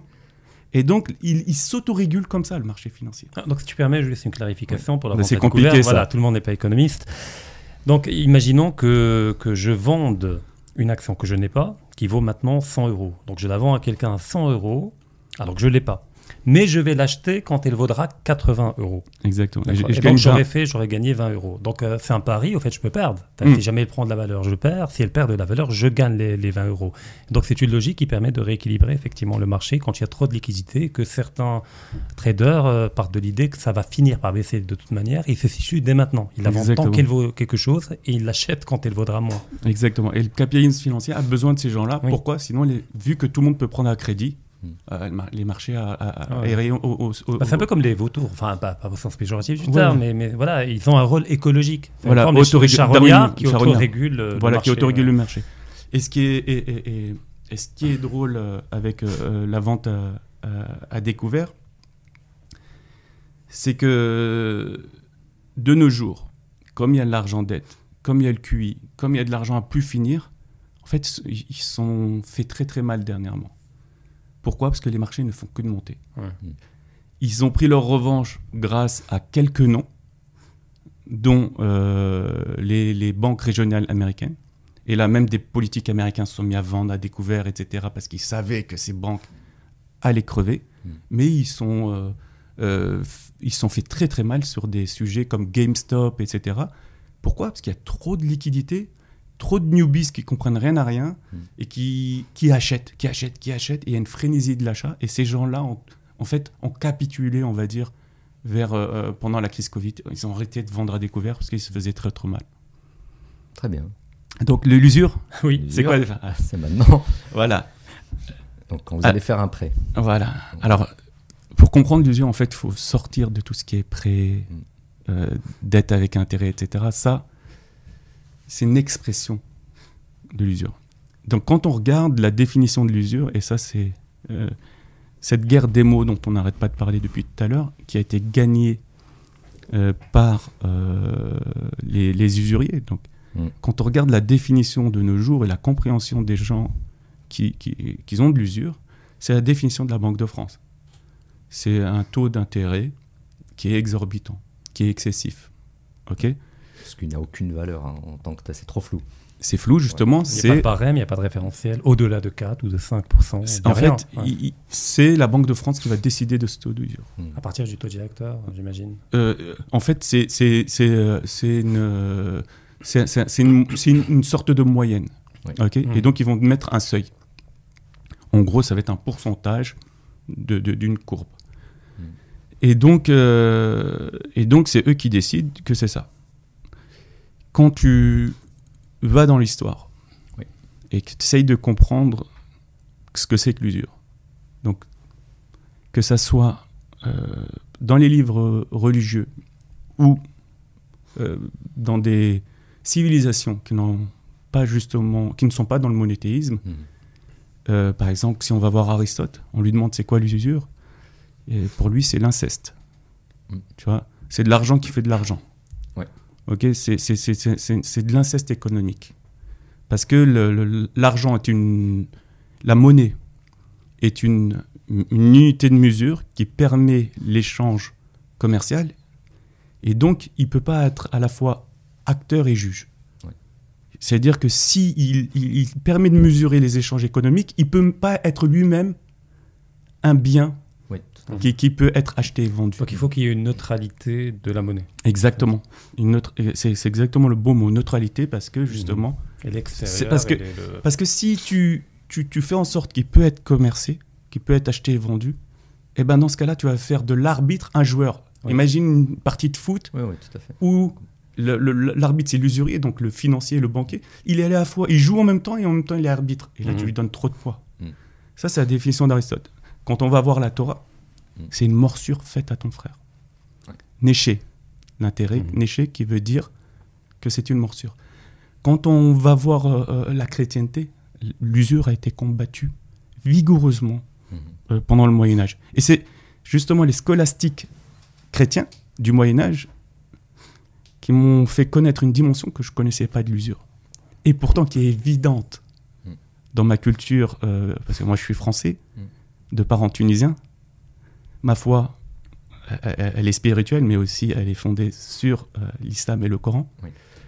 Et donc ce sont les scolastiques chrétiens qui vont m'ouvrir le cerveau sur ce que c'est que l'usure. Ok? Donc, ça, ce sont les. on a parlé des- de, de- de la Torah. de la On, a, Torah, on a parlé de la Bible, qui, c'est une abomination. Philippe le Bel, il il est allé chercher les usuriers, Mhm. euh, il les a dégagés du pays. Oui. Ok? Donc, des gens disent qu'il est antisémite. C'est Bah un non, roi il antisémite, c'est un roi qui était contre l'usure. Ouais. Bah, il faisait pas différence entre les Templiers qui n'étaient pas juifs. Exactement. Ou les, les, les, les- les- dans le sud de la France, euh, c'est pas Cahors, Cahorsiens ou quelque chose comme ça, ils s'en foutaient. Ils ont tous dégagé du royaume. c'est l'usure, ouais. Ouais. Donc, euh, et après, quand on vient à l'islam, Mhm. comment est vue l'usure? Et c'est là, tu vois, c'est, tu dis, l'usure est vue comme euh, justement. Euh, euh, Une abomination qu'il faut combattre. exactement, c'est une abomination qui est faite. Dieu annonce La une guerre. guerre. Mhm. avec son prophète contre les usuriers. Mhm. Mais il leur ouvre dix fois la porte. Il y a une sagesse quand même. Récupérer Quand on votre regarde le capital PC, et récupérer. le- le- Voilà, exactement. Ah. Et on Faites-vous parle. rembourser, mais juste ne prenez pas l'intérêt. Non, non, même, à- même ceux qui ont construit leur richesse à Ouais. l'époque sur l'usure, on vous pardonne. Pas Ouais, on vous pardonne. On tourne la page. et On tourne la page. Ouais. Et ça, ça me fait passer aux anticapitalistes qui veulent à tout prix tuer l'usurier. Non. Ouais. Il y, a quelque- il y a une sagesse en fait. Il faut. C'est la logique qu'il faut tuer, pas les personnes. C'est le système qu'il Ouais, faut tuer. et, si tu, et, et aussi, il faut amnistier Oui. pour que les gens lâchent du lest. Mhm. tu vois donc euh, et en fait celui qui va me faire le plus comprendre en fait euh, ce qu'est euh, l'usure c'est saint Thomas d'Aquin- saint Thomas d'Aquin quand je dis comprendre c'est par la raison en fait hein, pas par la Mhm. foi Oui. parce que dogmatiquement pour moi l'usure est interdite Oui. mais maintenant il faut la comprendre Pourquoi? Pourquoi? Lui dit que l'usure, et c'est incroyable parce que c'est dans le Coran aussi, et c'est de façon très, très- Une fois que j'ai lu ça, j'ai dit, mais c'est incroyable, comment j'ai pu rater ça? Mais on n'en parle pas. Mhm. Personne n'y a pas parlé. Il n'y a pas de. Il dit, saint Thomas d'Aquin, il dit que, en fait, l'usure, quand tu regardes bien, c'est le commerce du temps. Ce sont des gens qui sont accaparés le temps et qui le vendent et qui le rachètent. Donc il dit que c'est le commerce du temps et à la fin, par digression, etc., il commence et il dit que c'est le vol du temps. Voilà sa définition de l'usure. Hmm. Pourquoi il dit ça? Alors, Pour que les gens comprennent, parce que c'est compliqué, c'est philosophique. C'est quoi le. le- le- le- ce- ce- Qu'est-ce qu'ils disent les scolastiques? Les scolastiques, justement, mélangent la foi chrétienne à la raison grecque. Ouais. Et ce mélange, en fait, a fait quelque chose d'a- d'assez beau, en fait. Mhm. Quand on regarde, on lit les écrits de saint Amos d'Aquin sur l'économie, on va s'arrêter à l'économie, c'est très intéressant tout ce qu'il raconte. Donc, quand on. Je, je veux acheter une maison, je ne l'ai pas, je veux acheter une voiture, tiens. Ah, Je vais acheter une voiture, mon voisin il a une voiture, ma femme elle me prend la tête, elle me dit pourquoi lui il a une voiture, nous on n'en a pas. Je vais acheter une voiture, allez, hop, je vais l'acheter. Mais j'ai pas l'argent. Mm. Je vais voir le banquier. Je dis, écoute, je vais acheter une voiture. Tu peux m'aider à l'acheter? Le banquier va regarder. Il va dire, ben, tu gagnes combien de dirhams euh, sur, euh, sur les cinq pro- prochaines années Tu lui expliques, etc. Il dit, ok. Donc, tu es capable de rembourser. euh, ok. Je vais te ramener tous tes flux d'argent que tu vas avoir. Je vais te les ramener à aujourd'hui. C'est magique quand même. Ok. On avance sur le temps. Une avance sur le Mhm. temps. Mhm. Donc il dit, je te le ramène aujourd'hui et tu travailleras pour rembourser justement ce que je t'ai ramené aujourd'hui. Mais la voiture, voilà, tu l'as. Mhm. Et le gars, oh, c'est magique, t'es super sympa. Et il part. Mais bien sûr, dans le contrat, il y a quoi Tu vas me rembourser. Un ce que je intérêt. que- mais tu devras travailler plus. Eh. Et Justement, de nos jours, c'est compliqué parce que des fois, s'il y a énormément d'inflation, tu devras travailler moins. C'est pour Ouais, ça que ouais, c'est un peu bizarre de nos jours. Tu vois, ceux qui ont acheté des maisons en France dans les années euh, 80, 90, même en 90, avec euh, des fois 12%, Mhm. ils Ouais. seront gagnants à la fin. Oui. Ils travaillent moins que ce qu'ils ont emprunté. Parce que euh, Oui. le mètre carré à Paris est passé euh, de 30 000 francs, ça fait quoi Ou 20 000 ou 30 000 francs, ce qui fait à peu près euh, 3, 4 500, entre 3 et 4 500 euros. Et maintenant, le mètre carré, il est à 10, 11, 12. À certains endroits de Paris, il est à 17 000 euros. Donc voilà. Donc il lui dit Tu me rembourses, mais tu devras travailler plus, me donner les intérêts et me payer moi. OK? Et donc il y a des gens qui disent Oui, mais c'est normal que le banquier soit, soit rémunéré. Parce qu'il prend un risque, son argent dort, euh, il ne pourra pas l'utiliser, il l'a donné à quelqu'un, Mhm. etc. C'est normal qu'il soit payé. Le problème, c'est que il faut comprendre un truc. Quand vous allez euh, dans une banque française et que vous vous dites je vais acheter telle maison à 300 000 f- euros, en fait, le banquier n'a pas l'argent. Tout à fait. L'argent, euh, vous allez me dire, mais comment il est créé? Il est créé au moment de l'octroi d'un crédit. Écriture comptable. C'est une écriture comptable où il dit, alors ça c'est des bilans comptables, on s'en fout, il dit au passif j'ai quoi? Je dois 300 000 euros à la société parce que je les ai créés à partir de rien. Mm. En fait, pas vraiment à partir de rien. Parce que de l'autre côté, il doit équilibrer son bilan. Qu'est-ce qu'il a à l'actif? Alors le passif c'est ce qu'on doit et l'actif c'est ce qu'on a. Mm. Il a un truc machin, machin, qui a écrit dans un papier, un contrat, je suis prêt à donner 30 ans de ma vie pour rembourser cette maison, et si je rembourse pas, tu prends la maison. Ouais. Il a ce contrat-là, et ce contrat-là, c'est ça l'actif. Ouais. Donc, le Bon, après, banque... euh, juste pour euh, préciser un peu, il y a quand même une logique de multiplicateur du crédit qui est fondée sur le nombre de comptes euh, sur carnet, notamment ouverts auprès de la banque. Justement, il y a C'est-à-dire, des- La banque peut pas, elle peut créer, elle crée à partir de rien, mais dans la limite de l'épargne qu'elle gère. Non, pas en France, et justement pas en Europe. Et c'est ce que le, le mastodonte dans ça, c'est le professeur Werner. C'est un, un économiste un peu foufou Mhm. allemand qui a inventé le quantitative easing au Japon à la fin des années 90. Mhm. Tu vois, c'est le. Et qui. ah, c'est marrant, hein, c'est comme ce- le gars qui a créé la, la RNM, etc., qui maintenant dit Mais on a. euh, on a euh, euh, Dénaturé. justement dénaturé Mhm. mon idée de départ. Mhm. C'était pas ça mon idée de départ. Et il arrête pas de se plaindre. Mhm. Et lui, il explique super bien, il a super bien compris justement. En fait, contractuellement et, et- et- et dans les écrits, en fait, quand tu mets ton argent dans une banque, Tu es prête, au fait. oui, elle, elle te doit juste de l'argent. On ne sait pas, en fait. On croit qu'on a des euros à la BNP, Non. mais on, on- on peut s'en rendre compte avec la SVB, etc. Si la Fed n'avait pas, euh, n'était Ouais. pas intervenue, tu aurais tout perdu. Mm. Les déposants auraient tout perdu. En fait, tu l'as prêté. C'est une reconnaissance de dette. Ouais. Donc, euh, en Elle termes. te doit, C'est- mais- C'est c'est- c'est une loi en fait. Ouais. Mais tu toi, tu pas. dis, tu toi, tu dis j'ai 100 000 euros. En fait, non, c'est la BNP qui te doit 100 000 euros. C'est pas la même T'as chose. pas 100 000 euros. Tout à fait. Ok, donc, le, le- le- t'as- l- en, en fait, la limite qu'il y a sont euh, des limites de, de capital. Tu as le droit de créer, créer, créer, mais il faut que tu aies du capital au cas où ça se passe mal. Des voilà, fonds des fonds propres, propres euh, ouais. ou du Mm. capital propre au cas où ça se passe mal. Puis Un dans certains pays comme le. Maroc, il y a les emplois obligatoires que la banque doit posséder et placer auprès de la banque centrale.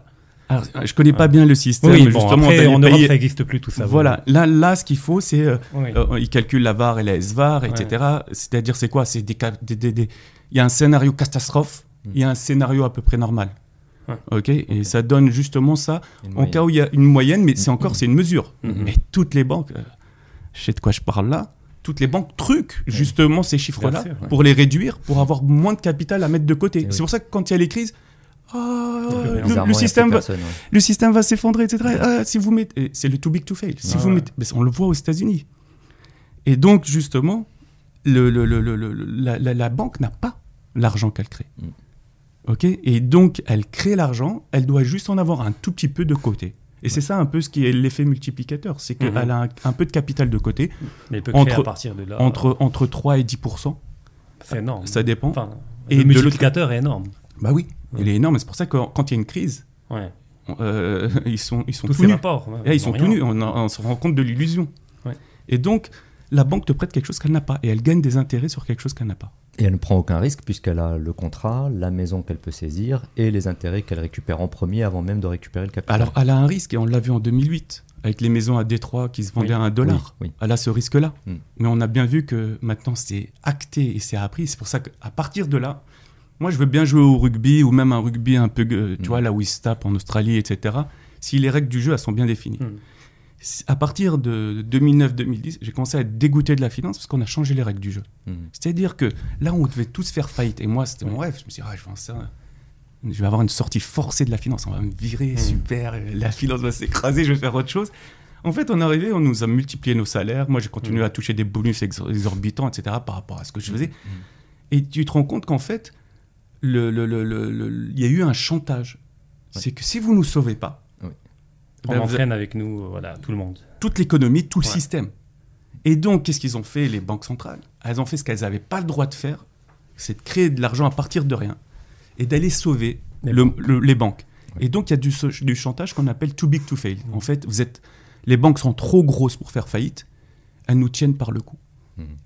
D'ailleurs, tenir par le cou, en fait, c'est la définition tout le temps de l'usure. Quand je dis que euh, la banque, elle a quoi? L'actif quand elle te prête pour acheter une maison J'ai dit, elle a le contrat, ou toi, tu dis euh, euh, que tu, quoi qu'il arrive, tu payeras, etc. Et que Mhm. si tu payes pas, toi et ta famille, tu te retrouves dehors parce que tu seras dépossédé.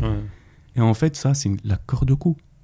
En fait, la banque, elle a quelque chose de solide. Elle a- elle t'a mis une corde au cou. Et elle a quelque chose en plus, et ça, c'est depuis quasiment la nuit des temps. Euh, et Guillemin en parle bien. Elle a quelque chose de plus, c'est que elle- elle- la banque, elle a la loi avec elle, elle a l'État avec elle. Oui.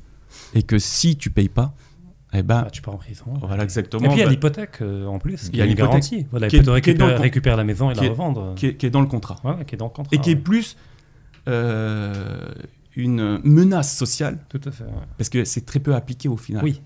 Bah, C'est- une procédure et puis la banque n'a pas intérêt à en arriver là. Exactement. Donc c'est ce qui fait qu'aujourd'hui la finance mondiale est au bord du gouffre. C'est ce qu'on repose sur. oh, tu vois, c'est des maths, ça, ou de la physique. On repose sur un équilibre instable, Mm. qui est celui qui, au départ, est biaisé, en fait, qui est celui qui, qui, qui, qui, qui a permis à, aux ancêtres des banquiers, qui sont les usuriers, de faire commerce du temps, ce que j'ai dit. Tu sais, quand Ouais. je dis d'argent. Donc, ils font commerce du temps. Ils, vendent et ils achètent du, temps. Or, qu'est-ce que dit ça, Thomas d'Aquin? Il dit que le temps. Et ça, c'est beau. Il dit que le temps. Voilà, franchement, s'il y a vra- vraiment 30 secondes à, retenir de, de tout ce qu'on raconte. Saint Thomas d'A- d'Aquin, il dit que le temps appartient à Dieu. Le temps est infini, il appartient à Dieu. Personne n'a le droit de se l'accaparer. Et personne n'a le droit d'en faire commerce. Et ce qui est incroyable, quand j'ai lu cette phrase, parce que moi j'étais trader, j'avais pas besoin, comme tous les traders, de comprendre ce qu'il y a dans les algos ou euh, les quants, les modèles, etc. Mais quand les, les- les gens qui font de la finance vont me comprendre, la finance n'est rien, ni plus ni moins, constamment que des exponentielles moins RT ou exponentielles RT. Qu'est-ce que ça veut dire? Euh, le, R, euh, c'est le, le Taux et T, c'est le temps. Donc constamment, on a des flux financiers qu'on ramène dans le futur, qu'on ramène au présent, qu'on met dans le passé. Mhm. Et constamment, c'est justement ce exponentiel ART qui est justement le commerce du temps. Et l'exponentiel, pour ceux qui ont même été en première euh, Mhm. S euh, en France, ils sauront que s'ils tracent l'exponentielle, elle est chaotique. C'est-à-dire que l'exponentielle, c'est euh, plus on passe dans le temps et plus ça explose. Ouais. C'est un concept difficile à comprendre, hein, mais euh, Bah, je vais le, le- le- le- alors, je vais donner deux exemples. Et ça, c'est pour illustrer. l'exemple de- du riz et de l'échiquier. Oui. Bah alors moi, Ça, je, je l'ai inventé. Quand je l'ai, moi, je l'ai en ai inventé un et, et les gens m'ont dit ah c'est comme le riz et l'échiquier. Ah, voilà. Et moi, mais en il est fait, connu, c'est pour ça. ça. moi, en fait, quand j'ai écrit ça sur Twitter, les gens m'ont parlé de ça et je connaissais pas. Mm. Je vais donner. Alors ça, je voulais le donner en deuxième exemple, mais je vais le donner en premier. Je, je dis aux gens, je te donne pour te dire comment les gens ne comprennent pas l'exponentiel. On l'a vu Oui, avec le Covid. Oui. On l'a vu. On l'a vu que les gens ne comprenaient pas ce que c'était que l'exponentiel. Et qu'ils avaient. L'être humain, en fait, Il, est- peut pas, il vit- peut pas le comprendre. il vit dans un monde linéaire, il comprend la linéarité, c'est-à-dire on, on- on- on- on- augmente continuellement. Mhm. Il ne comprend pas des choses qui sont chaotiques, qui montent à l'infini, tu vois. Donc je dis, euh, euh, maintenant vous allez savoir c'est quoi la réponse, parce que si je donne ça en exemple, je te propose deux choses. Tu touches 10 000 euros par mois pendant, cinq, pendant un an, euh, par semaine, pardon, pendant un an, donc pendant 52 semaines. Mhm. Dans 52 semaines, tu touches 10 000 euros par semaine. Ok Ça, c'est l'option 1. L'option 2, la première seconde, tu gagnes 1 centime. Oui. La deuxième semaine, tu rajoutes encore 2 centimes. Donc 1 centime plus 2 centimes, ça fait 3 centimes. Mm. La troisième semaine, euh, c'est 4. Après, c'est 8 centimes, 16 centimes, 32 centimes. Ok? Et je dis, moi, on continue comme ça jusqu'à 52 semaines. Donc, tu préfères quoi? L'option 1 ou l'option 2 La majorité des gens répondent l'option 1. 10 000 Mais en fait, euh, non. Voilà. Mais, bon, comme ils savent que euh, c'était fait pour les arnaquer, c'est qu'ils nous écoutent. Ah non, l'option 2. Et ils ont raison. Donc, l'option 1, c'est facile à faire. C'est 52 fois 10 000. Tout le monde comprend. Euh, ça fait quoi? 520 000 euros, c'est ça? Ok. L'option 2 maintenant. Euh, Ceux qui sont au premier S, c'est un bon exercice pour eux. Calculer. Voilà, c'est euh, donc on sort le 1 centime et le, le- le- le- après c'est 2 la raison, donc c'est 1 moins le premier qui est moins le dernier qui n'y est pas sur 1 moins la raison. Euh, donc ils feront les- le petit exercice là, ça- c'est comme ça, ça leur fera un Voilà, exercice de rendez maths. vos ils auront- copies euh, le lundi Et voilà, en commentaire euh, dans la vidéo. Ok. Et donc c'est 2 puissance 53. Mm. Ok? Et c'est fois 1 centime. Et c'est combien ça? Ah, Je vous laisse le Bah, calculer. en, en milliards probablement. Ouais. Ouais. Et c'est 45 000 milliards. Ouais. Ouais. 45 000 milliards. La Alors c'est différence 1 est centime, énorme. 2 Mm. centimes, 4 centimes, 8 centimes. C'est qu'à partir d'un moment, c'est 0, 0, 0, Ça 0. part. Ouais. Ça part à un- Et ça, Mm. l'être humain a du mal à le comprendre. Mais là, il dit, mais c'est pas possible. On parle de quoi? On Mm. compare 520 000 euros à 45 000. Mm. Le deuxième exemple, et ça c'est le meilleur, c'est celui euh, que j'ai piqué à Margaret Kennedy. Et euh, Margaret Kennedy, les meilleurs économistes, c'est les, autodidactes. Elle, c'est une architecte. Elle a vécu dans l'Allemagne pendant la guerre froide, etc. Et ils ont une peur bleue, les, les Allemands, on le voit aujourd'hui de nos jours aussi, De l'inflation. de l'inflation. Elle s'est intéressée à l'usure. Et elle a compris que l'usure était le mal, en fait. Et euh, cet, archi- euh, cet architecte qui est devenu économiste autodidacte, qui a été moqué par les économistes de gauche, il y a un article dans, sur les, les, les, les atterrés, ou soit les atterrés ou soit les économistes autres. atterrés. Soit les économistes atterrés ou soit l'autre. Ils sont, il y a deux groupes de, de, de, de- d'économistes de gauche. Ils ont écrit un article sur elle, en gros, elle comprend rien, etc. Parce qu'ils sont trop malins et elle, elle est bête. Parce que c'est une architecte. Et elle donne un super exemple, mais en fait, l'exemple que je vais raconter, on s'en fout des maths. Il faut comprendre qu'à un moment, ça explose. Elle dit, imagine, euh, au temps de, de, de, de, Jésus, euh, quelqu'un décide, elle, elle dit Jésus, mais on, on- on s'en fout, on lance zéro, on, on enlève Jésus de l'équation. Elle dit, quelqu'un a un centime Hmm. et le place à 5%. Quand tu regardes les taux d'intérêt entre l'an 0 et l'an 2000, jamais, jamais, jamais les taux d'intérêt sont allés en dessous de 5%. Ils ont bougé entre 5% et jusqu'à 70%. Donc on prend la limite la plus basse, Mhm. 5%. Mm. Ok? Et Il fait promettre à son fils ok, de ne jamais utiliser l'argent. Donc on va rentrer dans ce que j'ai parlé d'Einstein, la- la merveille, la septième ou huitième merveille du monde. On va rentrer justement dans les compounding interest, donc les intérêts composés. Donc le gars, il a au début, il a l'équivalent d'un centime de l'an 2000, donc une poussière d'or, Mm. une poussière d'or. Et il décide de les investir à 5%. Son l'année d'après, il réinvestit à 5%. Donc il a quoi la, la première année? C'est que dalle. Il a 1 centime plus 5%. Mhm. Ça doit- C'est 0,0105, très petit. La deuxième année, il a la même chose presque, un tout petit peu plus. Et on fait comme ça, jusqu'en l'an 2000. Il fait promettre de vendre le tout en l'an 2000 à un de ses descendants. Et ben tu sais combien deviennent ces 1 centime en l'an 2000 Et c'est ce chiffre, il est stratosphérique. Il y a 39 zéros, je crois. Mm. C'est impossible de le comprendre. Mm. Et, en- euh, et- et elle, comment elle l'explique? Elle dit ça fait 410 milliards. Mais c'est pas des euros. Parce que c'est tellement Mm. stratosphérique qu'il faut qu'elle prenne une, Une autre unité. unité de mesure. Quelle unité de mesure elle prend? Elle dit prenons la Terre, le poids de la Terre, avec toi, moi, là, tout ce qu'il y a ici, tu vois, la lave, le, le- le noyau, ce que tu veux, la mer, les océans, les buildings, tout ce que tu veux. Elle prend tout ça. Et elle dit, imagine si tout ça c'était de l'or. Donc la planète figée en or, comme ça. Tout cela, on est figé en or. Et c'est ça son unité de mesure. Eh ben, c'est 410 milliards cette unité de mesure. 410 milliards de fois le poids de la Terre en or. Qu'est-ce que ça veut dire ça? Ça veut dire que l'usure est exponentielle, l'usure est chaotique. Et que à la fin, si l'usure allait jusque à sa logique, jusqu'à la fin de sa logique, jusqu'au bout de sa logique, pardon, c'est-à-dire que quelqu'un parmi nous posséderait 410 milliards de fois le poids de la Terre en or. Qu'est-ce que ça veut dire? C'est-à-dire qu'il nous posséderait nous. Mhm. Ok? Et ça veut dire qu'à la fin, il n'en resterait qu'un. Et ça, pourquoi c'est joli? Est-ce que ça fait penser à Duncan MacLeod? Tu peux le voir comme ça. non, non. Pour la référence. Non, non, tu peux le voir comme ça. Tu- tu- c'est une autre façon de le penser, c'est il aurait, il- il- on serait tous esclaves. Mm. Et il nous, possé- il nous posséderait. Et, et donc, on serait pas libre. Et donc, on perdrait notre raison d'être, d'être humain, d'être libre, C'est la d'avoir notre libre métaphore, arbitre. la, la métaphore de Pharaon dans les Écritures, c'est ça? Et, et- et non, ça fait penser qu'en fait, il n'en resterait qu'un. Hmm. Et il peut pas en rester qu'un. Oui. Ok? Si on resterait qu'un, c'est Dieu. Et donc, c'est pour ça que Dieu dit, annonce une guerre de Dieu et de son Mm. prophète. Et pourquoi tous les livres religieux attaquent l'usure? Mm. Pourquoi tous les gens censés attaquent l'usure? Margaret Kennedy, Gézel, Aristote n'étaient pas des religieux. Mm. Parce qu'il y a une sagesse où ils comprennent le danger que ça représente. C'est-à-dire Mm. qu'à partir d'un moment, en fait, soit tu fais des jubilés comme ils faisaient avant, ou soit il faut que tu introduises dans le système quelque chose qui combatte Qui l'usure, qui, soit son, qui ralentit. qui ralentit, qui se retient la- l'accumulation, qui soit son antidote. Donc, quand tu dis, on, ah ben, on pourrait, euh, comme dire, euh, comme on fait les Philippe le Bel, on interdit l'usure et on, on casse, on- ça marche pas, c'est violent. Mm. On pourrait faire comme à- ils ont fait autant des Sumériens, autant des Grecs, autant des, autant des, des- des- Hébreux, etc. Des, on pourrait euh, autant de Babylone, on pourrait dire on fait des jubilés. Hmm. C'est-à-dire que on laisse les gens se gaver jusqu'à 50 ans, et après, justement, c'est joli parce que tu sais quand est-ce que ça commence à exploser le- l'exponentielle? C'est au bout de 70 ans.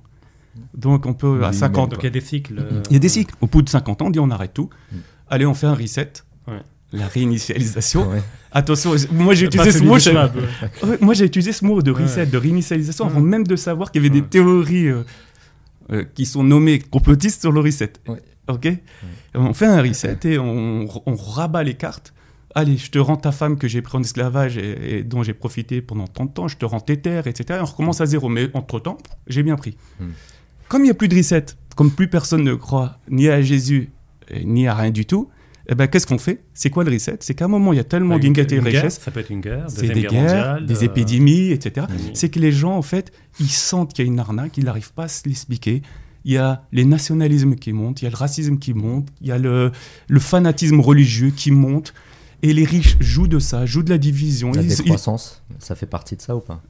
Euh, ben- ben, ça, c'est Marx qui le définit, mais c'est normal. C'est que si à un moment, un mec possède trop Mm. d'oseille et que Oui. tout le monde, et que le capital, il est répandu, à un moment, et ça rapporte de moins en moins. Justement, C'est c'est la ça. baisse tendancielle du taux de profit. Voilà, exactement. Et lui, il l'a expliqué comme ça. Ben, c'est ça. Mm.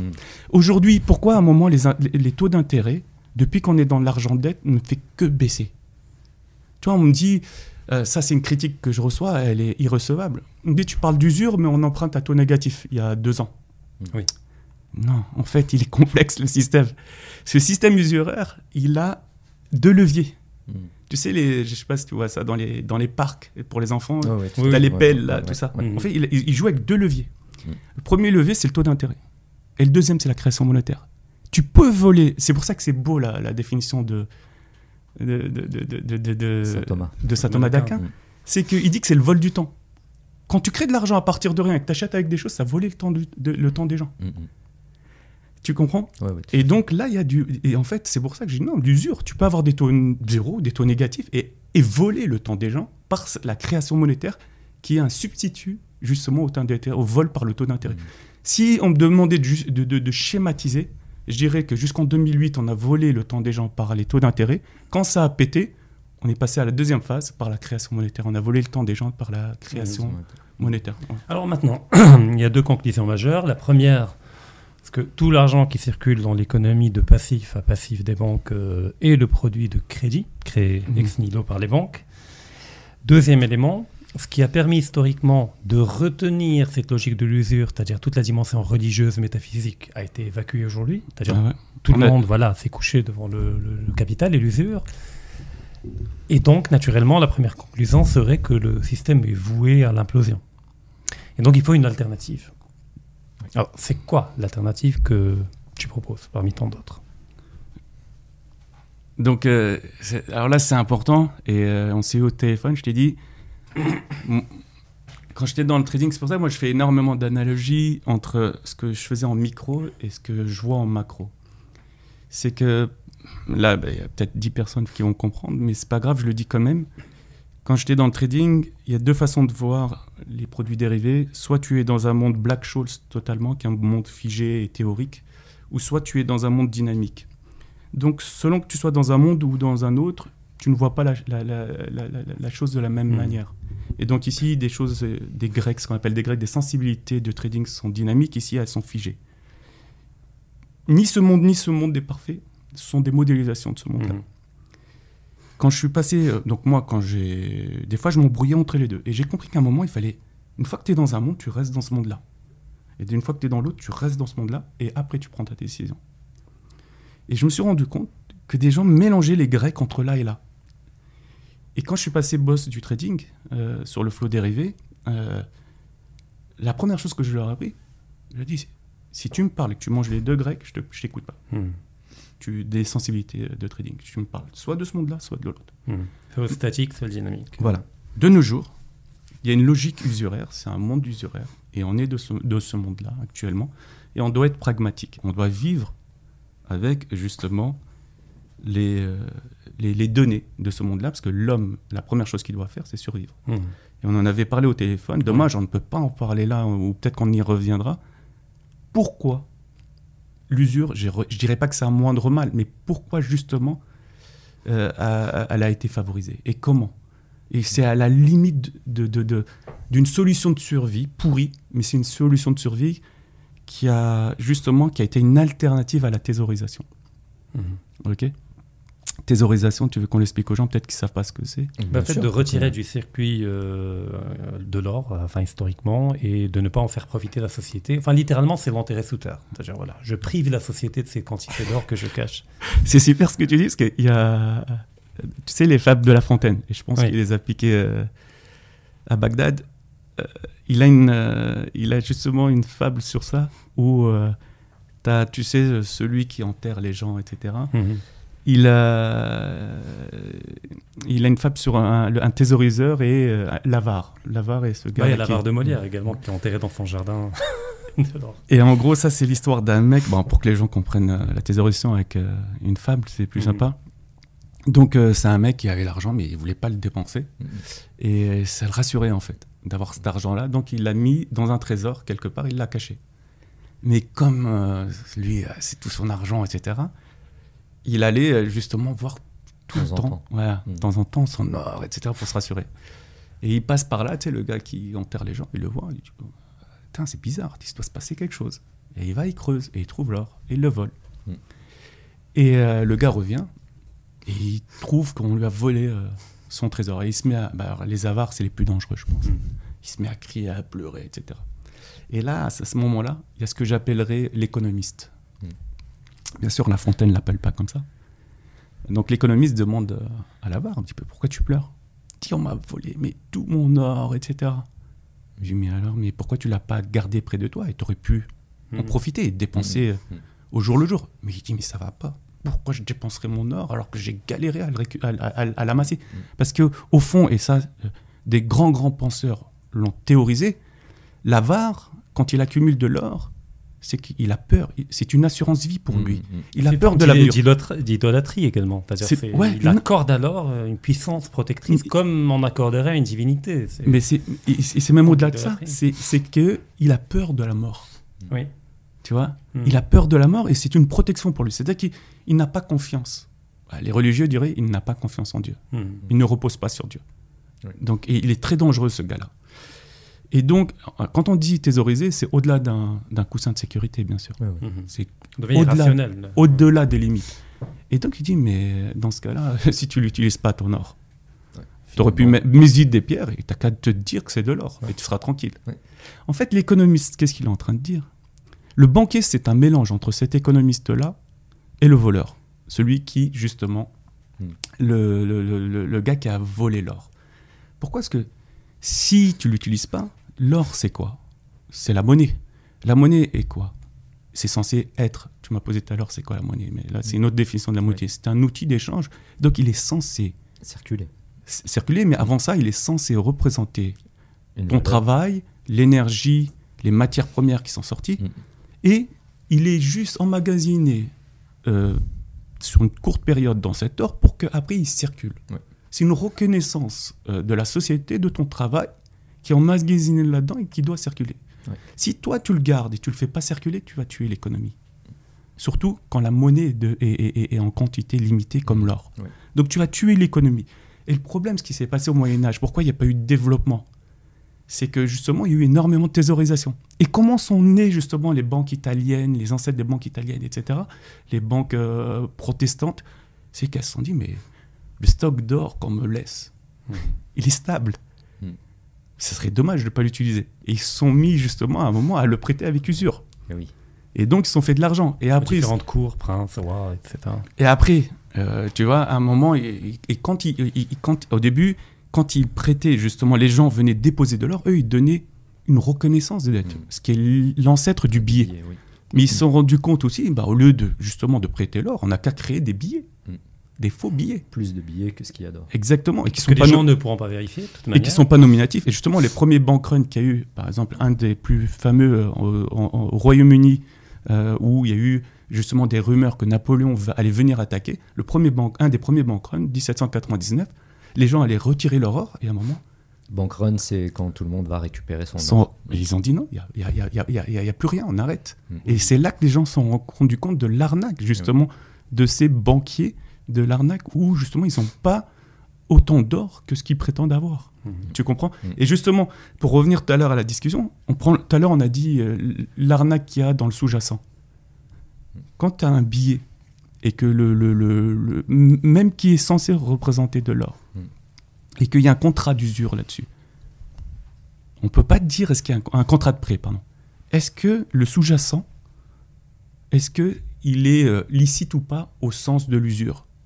Ben non, c'est qu'un papier qui est une reconnaissance de dette. Hmm. Donc, il repose sur la confiance qu'on peut avoir de celui qui l'a émis. Hmm.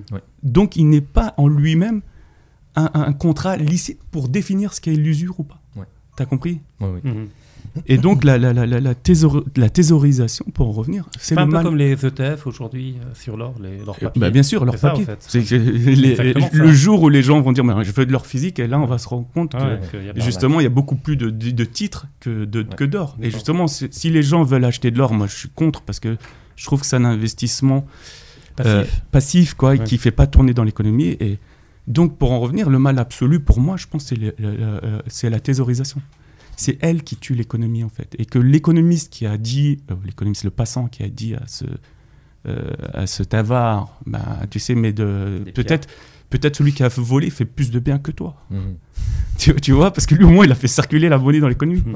Et en fait, c'est ça, en fait. C'est que il faut trouver un moyen de faire circuler la monnaie dans l'économie. Et l'usure le fait. Quand tu, pourquoi? Parce que le gars a un intérêt à faire circuler la monnaie, il gagne des intérêts, etc. Mm. Mais est-ce que c'est le seul moyen de faire circuler la monnaie? C'est-à-dire, juste pour clarifier, avant de passer à la deuxième étape, euh, c'est que si je thésaurise mon or, je le cache et qu'il y a une inflation de 4% annuellement.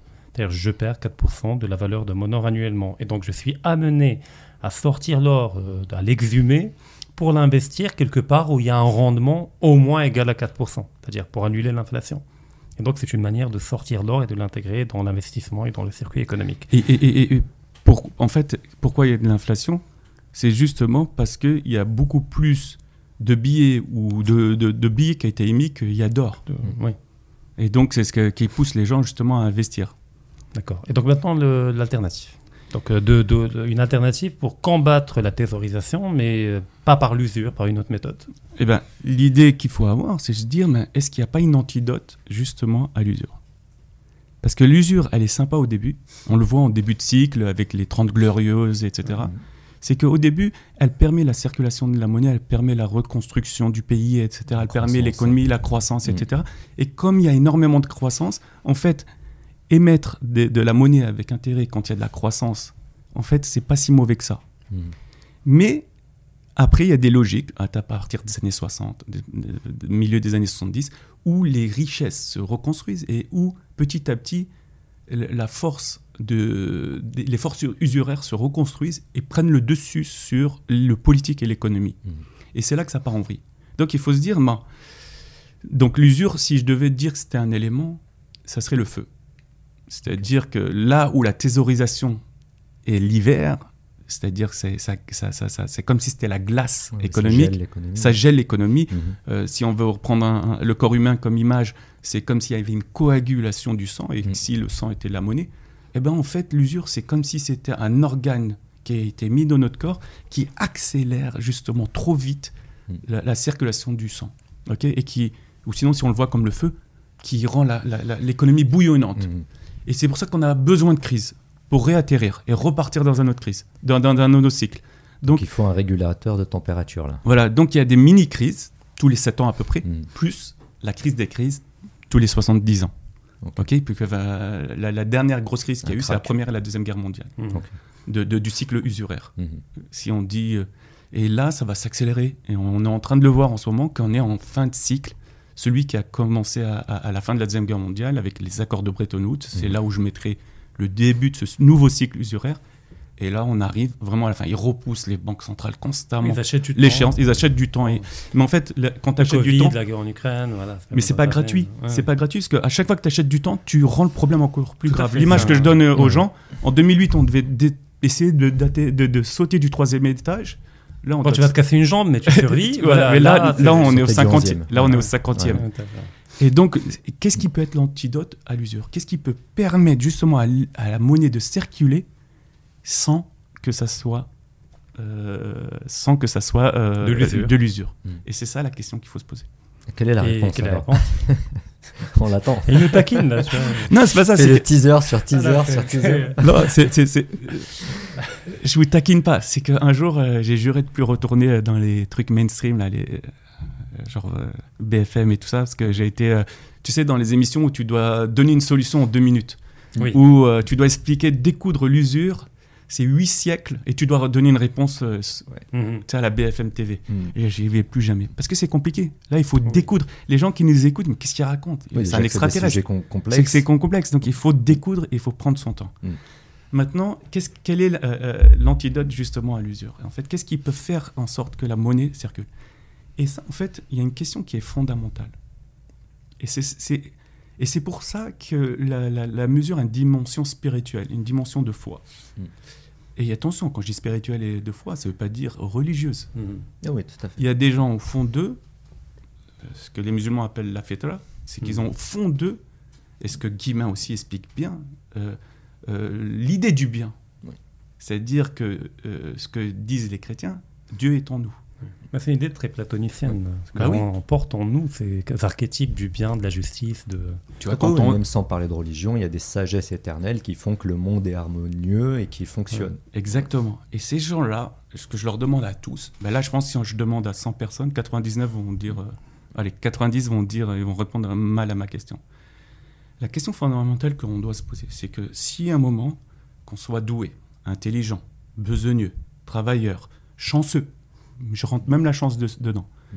si à un moment, on gagne beaucoup, beaucoup plus que ce que on dépense. Attention, on dépense, même si tu es avare, c'est-à-dire plus que tu es capable de dépenser. Tu vas te retrouver avec un surplus, ok Mm. Qui est de nos jours monétaire. Ce surplus monétaire t'enlève une partie, qui est la sécurité. On ne sait pas de quoi est fait demain. Mhm. T'enlèves une petite partie. Maintenant, il en reste une grosse partie. Cet excès de richesse, est-ce que c'est une, c'est un privilège qui doit, avec le passage du temps, rapporter quelque chose, des intérêts par exemple Mhm. Revenu passif. Voilà. Ou est-ce que c'est une responsabilité qui t'incombe de remettre dans l'économie, dans le circuit économique? Bah, si tu me poses la question à moi, sachant que je vais répondre avec le, le point de vue musulman, j'ai la réponse. Mais Mais, mais t'es pas obligé d'être musulman. Tu peux, ah, ouais. tu peux être protestant, par exemple. Euh, je parle pas du protestantisme euh, usuraire. Je parle de Mhm. celui qui est entrepreneurial. Mm. Pour eux, l'entreprise, le travail est une bénédiction. C'est une, c'est un, un- un- un- Une adoration. une adoration envers Dieu. Mm. Donc tu te dois de remettre dans l'économie. C'est pour ça que le, le- le- le- quand tu regardes l'économie allemande, elle, elle est usuraire, mais elle est, elle est aussi Ouais, entrepreneuriale. il y tu a vois beaucoup d'épargne, d'investissement. Bah, c'est, c'est pour ça que Les gens dans- qui dépensent peu en général euh, et qui épargnent beaucoup. Ouais, et c'est pour ça que dans le capitalisme, Mm. il y a que le isme qui est mauvais. Mhm. Le capital est celui qui, qui entreprend. Ouais. Pour moi, c'est pas mauvais. Et en fait, la question, c'est justement ça. Il faut répondre. Si tu penses que c'est un privilège, que tu dois rapporter des intérêts avec le passage du temps, sans prise de risque, sans rien, juste une- un, risque de contrepartie. C'est-à-dire quoi un risque de contrepartie- Le seul risque que tu as, c'est que tu étrangles trop ton emprunteur jusqu'à ce que tu dises écoute, c'est bon, j'arrive plus à rembourser. Mhm. Et donc, si c'est ça, le modèle dans lequel tu veux vivre, c'est le modèle dans, le- dans lequel on est maintenant. Si toi, tu penses que non, ce n'est pas un privilège, c'est une responsabilité qu'il faut que je remette dans le circuit économique, Ce qui ne veut pas dire donner gratuitement. Ah, non. dire réinvestir réinvestir, sans, sans, sans effet de levier. Oui, bien sûr, de l'argent Euh, réel. Dans, dans, dans- par exemple, dans des actions, dans une entreprise, dans une boulangerie, Oui. euh, investir sur... Dans quelqu'un qui a un projet.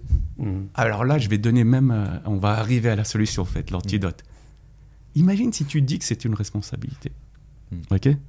Moi, je l'avais appelé la Z-tax. Et la Z, la Z, pourquoi? C'est la purification de ta monnaie. C'est te dire, il faut pas forcer les gens. L'homme est né libre. Si tu forces, tu vas, euh, tu vas provoquer la résistance. Mhm.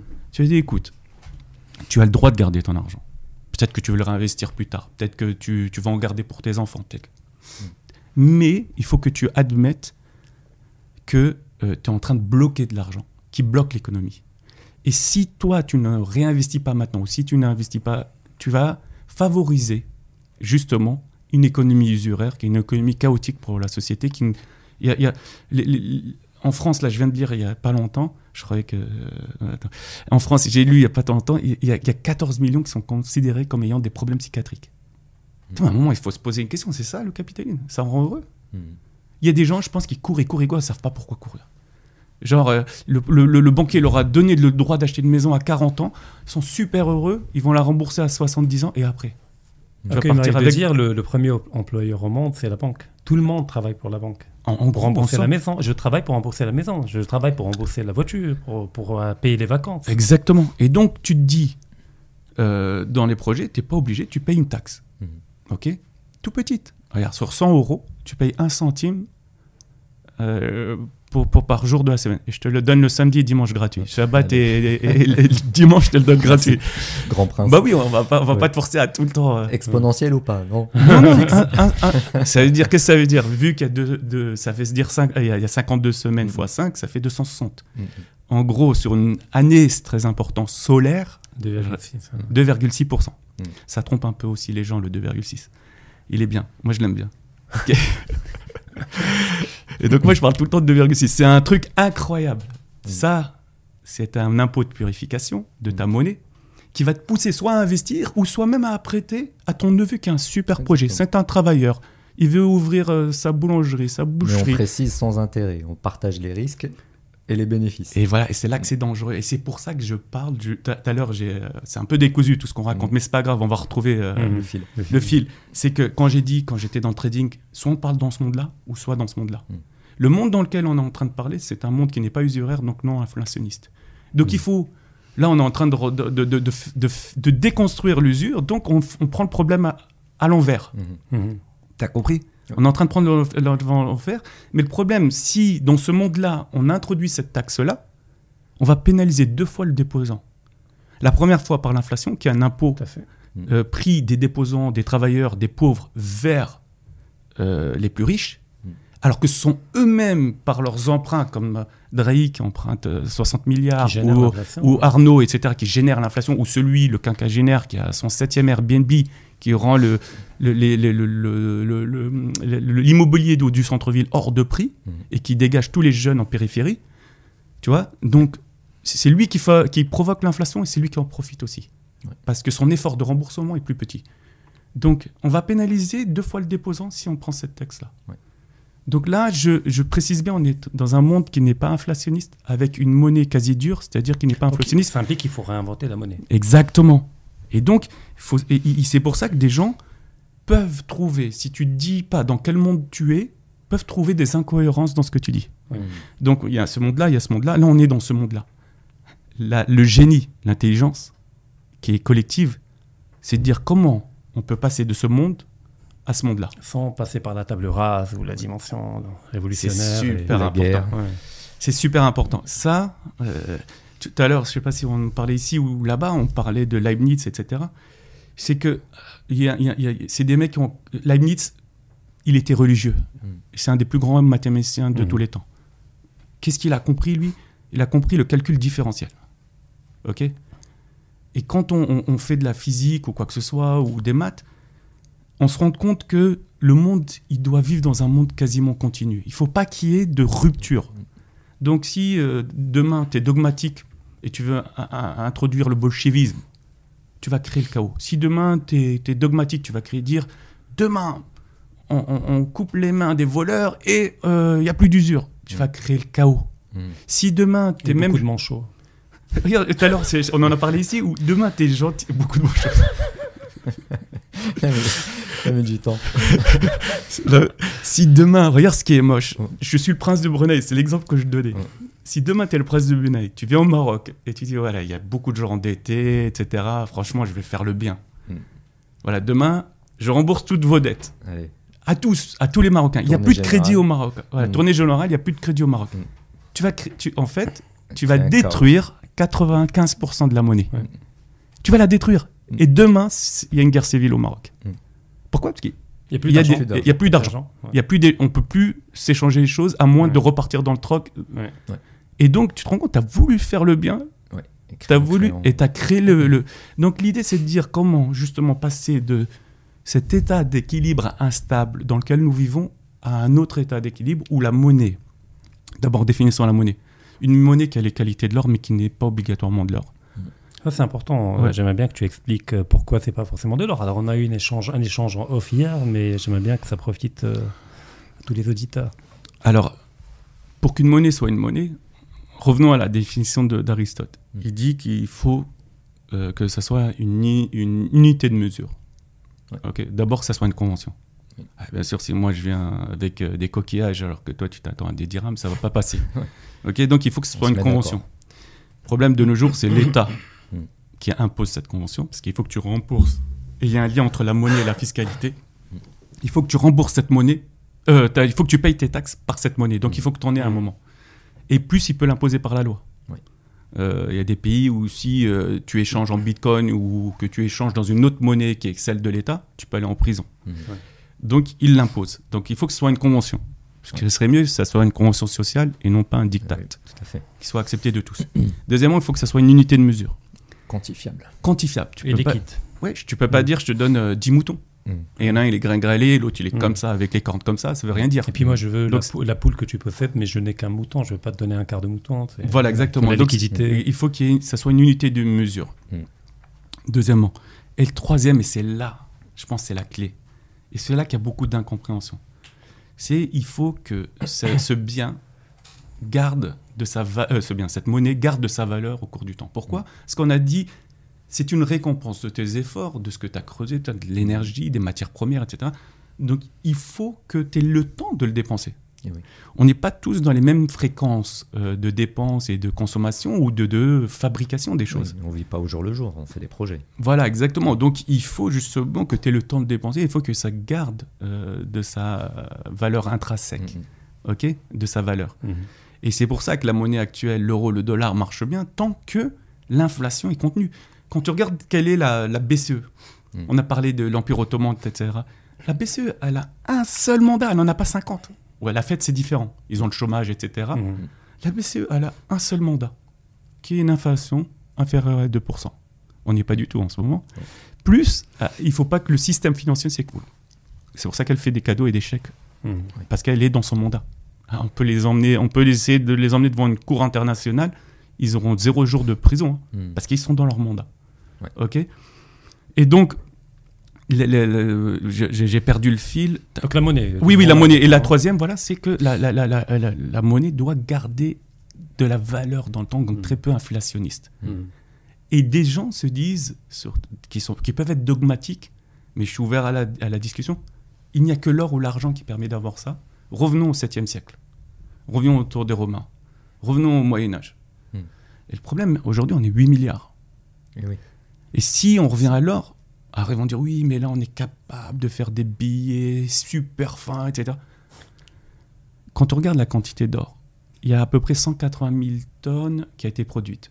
Je, trouve ce nom bizarre parce qu'il n'est pas produit, il est sous terre, donc il a été Ouais, extrait. Mais bon, je sais pas, dans ce domaine-là, ils disent Mm. produite. Mm. Donc il y a 180 000 tonnes d'or. Si on essaye de le mettre dans un cube, c'est c'est- c'est contre un- 180 000 euh, tonnes, Mm. c'est un cube dont l'arête fait 21 mètres carrés. Mm. Ok Sachant que des gens le possèdent en bagues, en bijoux, euh, pour l'industrie, etc. En fait, et plus de, de, de, de, de l'or qui est thésaurisé. En gros, quand je regarde Bretton Woods, les banques centrales n'avaient que 31 000 tonnes. Mhm. Que dalle. Gardons ces 180 000 tonnes. Imagine, ça revient dans le Mhm. circuit. C'est un cube de 21 mètres d'arête. Mhm. 21 mètres. Et que- mais on- comment on peut, avec 8 milliards d'habitants, avoir ça Mm. On parle de milliers de milliards d'échanges qu'il faudra recalculer sur la base d'une quantité très limitée d'or. Donc c'est pas une solution non plus, Mhm. tu vois. Et donc c'est pour ça que l'idée du Bitcoin est née. C'est que le, le gars s'est posé la question hum, que je me suis même moi posé. Comme la, si la l'or a été à un moment une monnaie d'échange universellement reconnue, c'est qu'il a des belles qualités. Les belles qualités qu'il a, c'est qu'il est en quantité euh, limitée et des- il a une croissance limitée. Ok. Oui. Oui. Donc je pense que euh, il n'est pas nécessaire pour la troisième euh, dimension de la monnaie, c'est-à-dire celle de la valeur intrinsèque, celle qu'elle garde du- de, de la valeur dans le temps, pour qu'on puisse... euh, tout à l'heure, on a parlé du mouton. Quelqu'un Ouais, te ouais. paye en mouton, il meurt. T'as pas eu le temps de le dépenser, et de le refourguer à quelqu'un, tu vois, comme une patate chaude. Ah, tu te fais avoir. Non, l'or, il faut... euh, l'or, c'est ce que c'est- c'est c'est peut-être le, le, le, le, le, le- le- le- comment on appelle ça? Le, le, le- la matière première qui, qui, qui, qui est Oui, inoxydable, la plus durable. Oui. la plus durable, qui- c'est pour ça qu'elle était la reine, Mhm. tu vois? Donc tu te dis, mais comment je peux reproduire l'or? Tu vois? Comment je peux... Eh bien, il, faut, il faudrait réfléchir à une monnaie qui, justement, ne soit, soit très peu déflationniste, qui ait une croissance limitée et qui serve justement de convention pour tout le monde et qui ait une unité de mesure. Bah, Peut-être on revient à l'idée initiale que tu avais évoquée d'un panier de matières premières, avec On- des pondérations qui permettraient de maîtriser la volatilité ou de l'annuler Alors, même. on, euh, on peut... Et qui peut faire ça, par exemple C'est les pays producteurs de matières premières. Oui. Ils peuvent se pays. mettre d'accord. L'OPEP peut faire ça. Mhm. Les BRICS. Au lieu de l'OPEP en ce moment est en train de baquer le pétrole, l'OPEP Ouais. peut faire ça. Mm. Mais on peut aussi se dire- avoir en tête que c'est une convention sociale. Tu vois, si l'euro marche, c'est qu'il y a une certaine façon une bénédiction dedans, même si c'est usuraire. mhm. Il y a quelque chose de vrai dedans. Mm. Si le dollar marche, Oui, il y a la foi des gens. Les gens y croient. ah oui, parce que c'est quoi le danger de l'or? C'est que à partir du moment où, où tu crois en quelque chose qui tient dans 21 mètres cubes et dont les banques centrales n'ont même pas la totalité, c'est deux fois et demi une piscine, euh, une piscine euh, olympique. Donc, à partir de ce moment-là, si quelqu'un en possède un tout petit peu, il aura le contrôle sur toi. Mhm. Parce que si ça compte, moi c'est comme ça que je l'ai théorisé. Théorisé, c'est que l'or concentre notre confiance. Ouais. C'est qu'à un moment, on- on- au lieu de dans nos échanges d'avoir des dettes les uns envers les autres, Mhm. etc., et d'essayer de calculer tous les produits, qu'est-ce qu'ils valent par rapport aux autres, l'or, il décomplexifie complètement ces relations-là. C'est- C'est-à-dire qu'il y a 1000 produits, au lieu que tu, tu dois savoir 1000 produits, ben, combien ça fait C'est euh, L'un par les- rapport à l'autre l'un et- par rapport à l'autre. C'est 1000 fois 1000 divisé par 2. Je crois que c'est 50, Mm. 50 000, 49 500, quelque chose comme ça. Donc c'est énorme. Tu te rends compte, tu dois connaître 49 500 prix pour 1000. Mhm. Il n'y en a pas 1000 là, il y en a Oui. énormément. Donc Ouais. c'est impossible. Ce qui est bien, c'est que quand tu as une monnaie qui est justement une- un pivot, qui a un point de référence, Mhm. s'il y a 1000 produits, il faut que tu connaisses que 999 prix. Ouais. Et ça simplifie. Pareil, si euh, on se doit tous nos dettes les uns les autres parce qu'on on- on n'a pas les mêmes envies, on n'a pas les mêmes fréquences de production, etc., il faut que si tu n'as que 1000 habitants, je ne parle pas du Maroc, il y en a beaucoup, je sais pas, c'est 40 millions, c'est ça? À peu près. ouais. donc si il y en a que 1000, il faut pareil que tu connaisses les dettes des uns envers les autres. Et c'est une matrice qui est de 49 500 aussi, euh, euh, triangulaire. Et donc c'est énorme. Et, et c'est- une, c'est une bénédiction, la monnaie, parce que elle simplifie énormément le- la- les, co- le- le- le- les échanges. ouais. Et donc, c'est, il ne faut pas euh, revenir au troc. C'est pas ce qu'on demande. Ouais. Et donc, c'est, une bénédiction. Donc, et, et- et- il faut réfléchir justement à reproduire les qualités de l'or. Et c'est pour ça que le Bitcoin, il fait des émules. C'est pour ça. Bitcoin, du coup, c'est pas une euh, matière première. Parce qu'une des qualités de l'or, c'est que bah, on l'extrait. C'est un truc. euh, Justement, concret. justement, alors c'est une, c'est une condition. L'or à lui-même est une condition suffisante d'une monnaie idéale. Mais on a vu, il a- il- on a vu qu'il a des limites. Et le problème des, des, bon, des bitcoins, mais euh, le gars qui crée la monnaie virtuelle, qu'est-ce qui l'empêche d'en mettre 10 ou 15% dans la poche avant de la mettre sur le marché? Ben ça, c'est ce qui- c'est c'est ce qu'a fait le Bitcoin. Moi, je Bah, reproche il y a une deux grande choses. quantité qui est hors marché de Bitcoin, que Moi, je reproche- et- Moi, je reproche deux choses au Bitcoin. C'est pour ça que je ne suis pas ce- ce- cette, euh, cette innovation Mm. Euh, technologique. Euh, la première chose que je reproche au Bitcoin, c'est on ne sait pas qui l'a émise.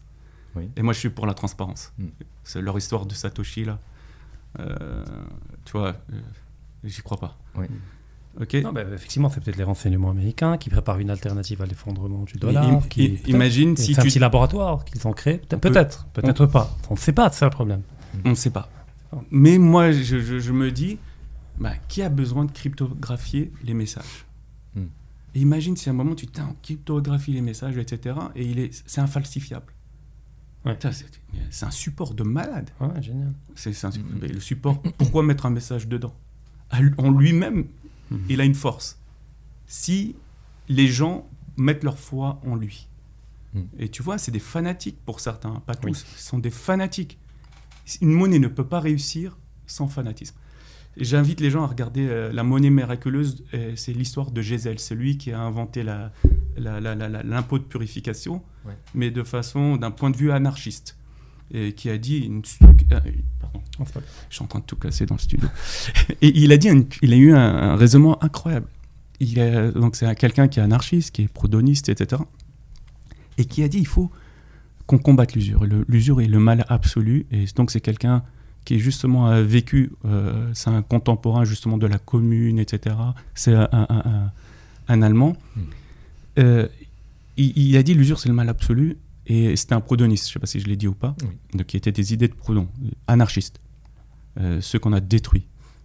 On a laissé les autres vivre, les, les- les marxistes, les Et bolcheviks. que le marxisme a détruit euh, théoriquement. Aussi. Il y a une, une lutte. Marx mais, euh, voilà, avait mais je- massacré euh, Proudhon. et- mais je pense pas que Louise Michel a été massacrée par Marx, a été massacrée par la police française. Oui, non, ça c'est physiquement. Moi, je parle intellectuellement. Euh, et donc, lui, qu'est-ce qu'il avait comme idée? Il On avait une du vrai anarchisme. hein, Ouais, ouais. Ah oui, alors. il- Pas tu- le, le chaos. Tu euh, veux ouais, expliquer voilà. Bah, L'anarchisme, c'est une théorie selon laquelle euh, on peut permettre l'émergence d'un ordre spontané et autorégulé sans qu'il y ait besoin d'une autorité verticale pour l'imposer et en être le garant. Tant qu'on est dans des schémas de coopérative, d'entraide, de, de mutualisation, d'échange, où il n'y a pas besoin d'autorité. C'est pas le chaos, au contraire, c'est l'ordre à l'état pur qui fait l'économie de l'autorité. Professeur Rachid. Merci. Merci. Et donc, leur credo, leur credo c'est ni Dieu ni maître. Oui. Ok. Et, et- et donc, euh, c'est pour ça que moi je les appelle les demi-musulmans, parce qu'ils commencent Oui. par ni Dieu. Ouais. Nous, c'est ni Dieu que Là- Dieu, là, et eux, c'est ni Dieu ni maître. Donc, ils ont la moitié de juste.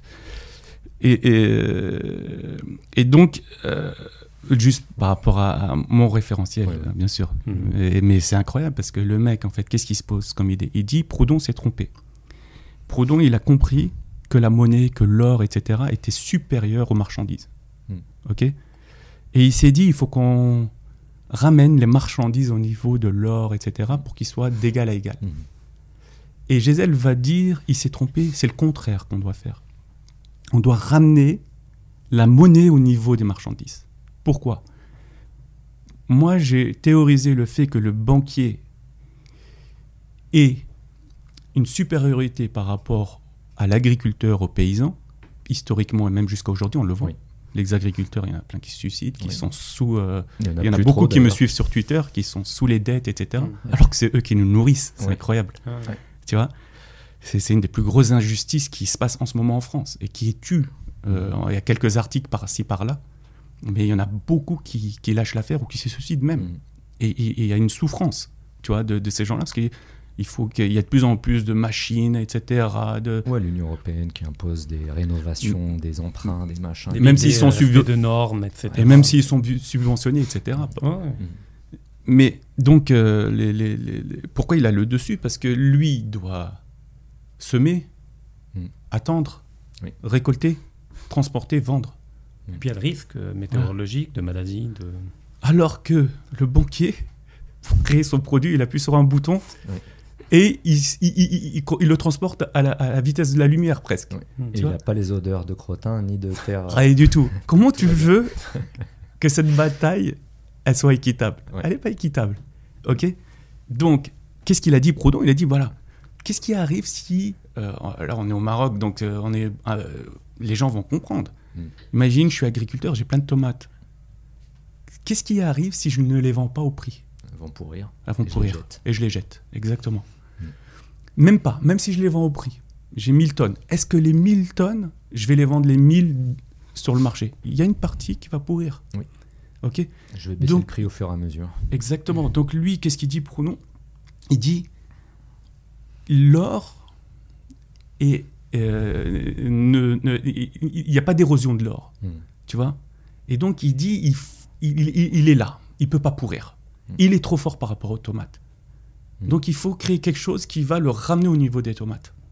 Sinon, on va donner du pouvoir à celui qui gère l'or et qui a l'or, qui est de nos jours pour ce- ce- la monnaie. Il dit, mais comment je vais faire? Eh ben, On va faire justement une érosion monétaire. OK?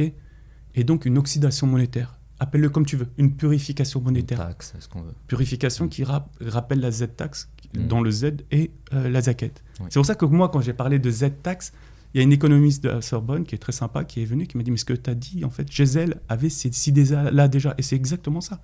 Mm. C'est justement de dire, bah, on va ramener l'or, la monnaie, au niveau, de la, au niveau des marchandises, et il faut qu'il y ait une érosion de la monnaie, et ce qu'il appelle la fonte de Gisèle. Et donc, dans ce film-là, qui, et- et- et elle a été mise, cette idée-là, en place. Alors, peut-être que le film et les écrits qui ont été faits dessus ont été un peu exagérés, etc. Mais en gros, il est arrivé dans une, euh, une- une- un petit village tyrolien euh, de Wörgl, Mm. euh, c'est l'Autriche actuelle.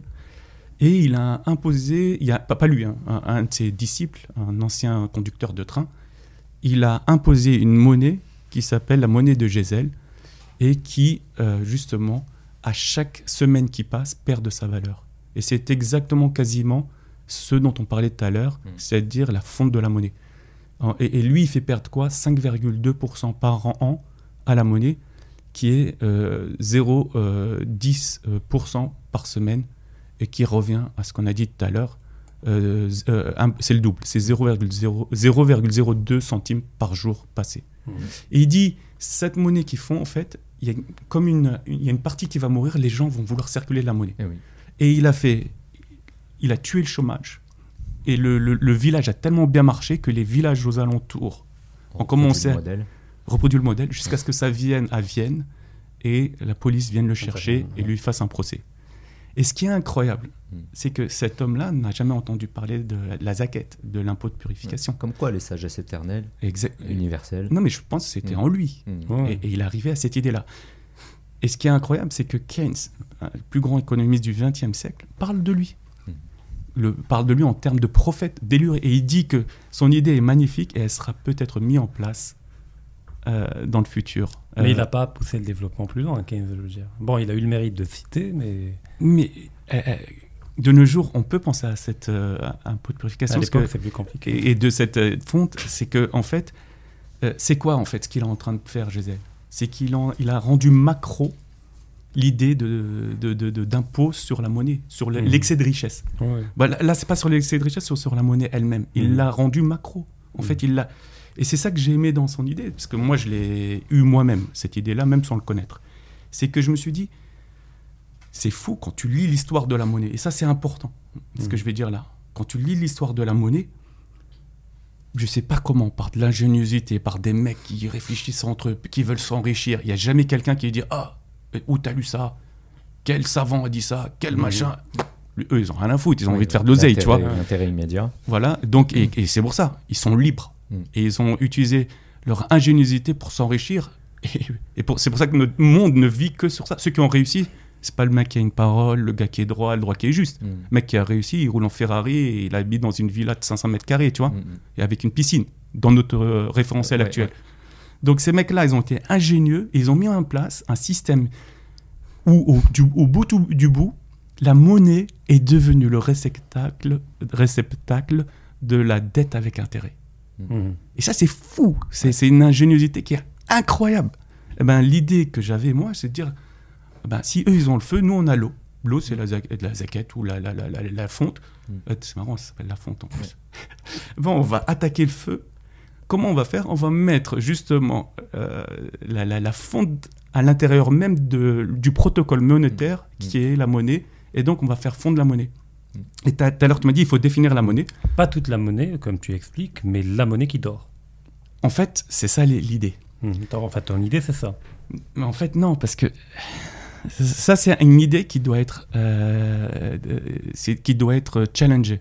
Comment on dit challenger en français? Qui doit Ah être non, discutée. oui, oui. Mhm. Discutée. Confronté au réel. Confrontée au réel. Mm. C'est que, tu vois, Gisèle, il l'a mis chaque semaine. C'était des coupons, en fait. T'allais, euh, si tu veux que ton billet vive, il fallait que tu ailles tamponner une partie de ton billet et que tu payes. euh, ton billet vaut 100, il fallait que tu payes chaque semaine 2. Mhm. Ok? De nos jours, tout est digitalisé. Donc cette monnaie, elle peut reproduire, elle peut ressembler au Bitcoin, c'est-à-dire Mhm. qu'elle soit une euh, convention sociale décidée dans un pays ou dans un euh, l'Union européenne ou Un continent. enfin. ce qu'on veut. Tu vois, euh, les BRICS, etc. Donc elle peut être digitale, elle peut être limitée, avec une croissance limitée, comme l'or. Mhm. On va dire la croissance. euh, moi, si je reprends le, moyenne, euh, si, je- les chiffres ne sortent jamais de nulle part. Si Gisèle a dit que 5,2, il pensait que c'était le, le- le taux parfait pour qu'il n'y ait euh, pas trop d'inflation et qu'en même temps la monnaie circule, Hmm. il l'a pas sorti de nulle part. Il l'a eu de quelque part. Moi, ce que je dis, c'est le taux de, de fonte, il doit être de 2,6. Donc je divise par deux ce qu'il fait. Et de l'autre côté, je dis qu'il faut créer 2,6 pour reproduire la qualité d'or. Et pourquoi? Pour qu'on on, on ait une petite croissance. L'homme a besoin de vivre dans la croissance. Mm. Tu dis à quelqu'un, ton salaire va rester toujours pareil, il va pas avoir. de- démotive. Ouais, Tu le démotives. Mm. Alors que si tu dis, je t'augmente de 2% chaque année, mais en fait, tu lui mets 4% d'inflation, ouais, il va être content. Mhm. Ah, Tu comprends pas qu'il se fait Il arnaquer. se fait arnaquer. Donc, ce qu'il ce qu'il faut, moi, je suis pour une croissance. Mais d'ailleurs, c'est intéressant Limité. de voir que euh, Milton Friedman, un ami à toi, euh, avait théorisé le fait que hum, la croissance de la masse monétaire devrait être euh, constitutionnellement tranchée à 3%. Il ne sort pas de nulle part. Ouais. Ok Pour éviter voilà, l'inflation. Et 3%, il l'a calculé sur la base du taux de croissance moyen du PIB américain sur Il- les 20 ou 40, 40 dernières années. il, il ne le sort pas, il ne le sort pas de nulle part. Et justement, c'est ça qui est bien, c'est de mélanger les idées d'un peu de tout le monde. Et que, en fait, quand on mélange les idées, on arrive à quelque chose de beau, en fait. Mhm. Ouais. Et, et donc, euh, tu te dis, ben, la monnaie, c'est une monnaie numérique qui est euh, euh, décidée socialement à l'échelle d'un pays, de ce que tu veux. Et de l'autre côté, il y a une croissance. C'est ce que j'appelle une création monétaire qui est censée faire miroir avec la, la, la- croissance voulue du pays, Oui. 2,6 si on prend Gisèle, 3% sinon si tu veux. Il y a quelque chose Qui de magique dans le un schéma 2,6. harmonieux, équilibré. Voilà. voilà. Maintenant, une fois que tu as créé la monnaie de nulle part, il faut que on décide dans le protocole monétaire à qui revient cette, euh, cette création monétaire. Oui. Et ça, c'est ce que j'appelle le dividende social. On peut décider. Et tu sais, tout ce que je, parais- je dis là, des gens vont dire Ah, mais c'est euh, utopique. Tu sais, quand ils ont créé, les usuriers, un système monétaire maléfique où les gens peuvent créer de la monnaie à partir de rien autant qu'ils veulent, ils rachètent avec de la dette, ils mettent des intérêts, etc. Mm. Est-ce qu'ils ils ont dit que c'était utopique au départ? Mm. et c'est pour ça que, en fait, à ceux qui pensent que c'est utopique et qui trouvent qu'en même temps le système est injuste, en fait, c'est eux les faiblards. Et c'est grâce à eux que les ur- usuriers. euh, Et, et- et ce que j'aime, moi, euh, par exemple, dans ma culture, c'est que je déteste la- la- l'injustice. et je la combattrai. Et que si je peux pas la combattre par les actes, parce que c'est- ce qu'on dit là, c'est fortement politique. Mm. Je, la combattrai par la parole. Mm. Et si, de, et donc, de mon côté personnel, je la combattrai par mon activité professionnelle Mm. nouvelle. ok? Et donc, je- à mon échelle, même si je touche quasiment personne, j'aurais fait ma part. Et c'est pour ça qu'aux gens qui peuvent penser que ça c'est utopique, c'est pas moins utopique que le système qui marche Ouais, de toute actuel. façon, on est là juste Ouais. pour discuter les Bah, idées. comme on dit, quand on peut n'a pas le changer tout le monde, de- euh, au moins changeons une personne. je veux dire. Exactement. Mais après, j'ai une dernière question, parce que malheureusement, on est limité par le temps. Au fait, ton idée, euh, elle crée des ouvertures plurielles sur plusieurs dimensions. C'est que cette monnaie pose deux questions. Cette monnaie fondante, ou Mm. la Z, euh, enfin, qui est l'objet de la Z-taxe. La première, c'est que dans ce schéma, toute la monnaie doit être digitalisée. Il ne faut plus qu'il y ait de cash. Parce qu'il faut une traçabilité pour pouvoir taxer euh, la monnaie qui bouge, qui bouge pas, etc. Si quelqu'un cache du liquide chez lui, on ne peut pas l'identifier. Donc il y a une monnaie qui échappe à la Z-taxe. Et ça implique, euh, au, niveau du deuxième euh, étage, qui va chapeauter tout ça? C'est-à-dire la question politique. Est-ce que c'est l'État qui va être le garant du protocole monétaire et qui va imposer la Z-taxe, etc. Et là, ça pose la question de la confiscation de ce protocole monétaire si le pouvoir politique finit par trahir la base. Donc ça pose la question du régime politique. C'est-à-dire que- quel régime politique, démocratie directe ou autre chose, qui pourrait être le garant de ce protocole monétaire? Super important ce que tu dis. En fait, plus j'ai écrit et plus je me suis rendu compte de quelque chose, c'est que pour mettre en place un système comme ça, il faut d'abord que nous, on change collectivement, ce qui est en nous-mêmes. Si on pense que la démocratie, c'est voter, pour entre choisir entre Mélenchon, Emmanuel Macron, etc. Hmm. euh, Si, comme est- Macron, petite parenthèse, on pense que la démocratie, c'est je fais ce que je dis, c'est ça qu'elle a déclaré. hein. Je, je dis ce que je fais, je fais ce que je dis. Non, ça, ça marche marche pas, pas. comme ça. Il n'y a, même pas un cinquième des Français qui ont voté pour lui. Ouais, ouais. Donc si on a cette idée-là de la démocratie, c'est pas bon. Pareil, si on n'est pas porté par ce qui est juste et ce qui est bon, tout ce que je raconte, il faut le mettre à la poubelle. Mm. Il faut que collectivement, petit à petit, on s'imprègne de ce qui est bon et juste, ok, et ce qui est droit. ok Ouais. Et si on ne l'a pas, donc certains ils vont dire, bah, pour le nourrir ce côté-là, il faut nourrir la foi. Peut-être pas. Peut-être qu'il faut nourrir autre chose aussi avec. Mm.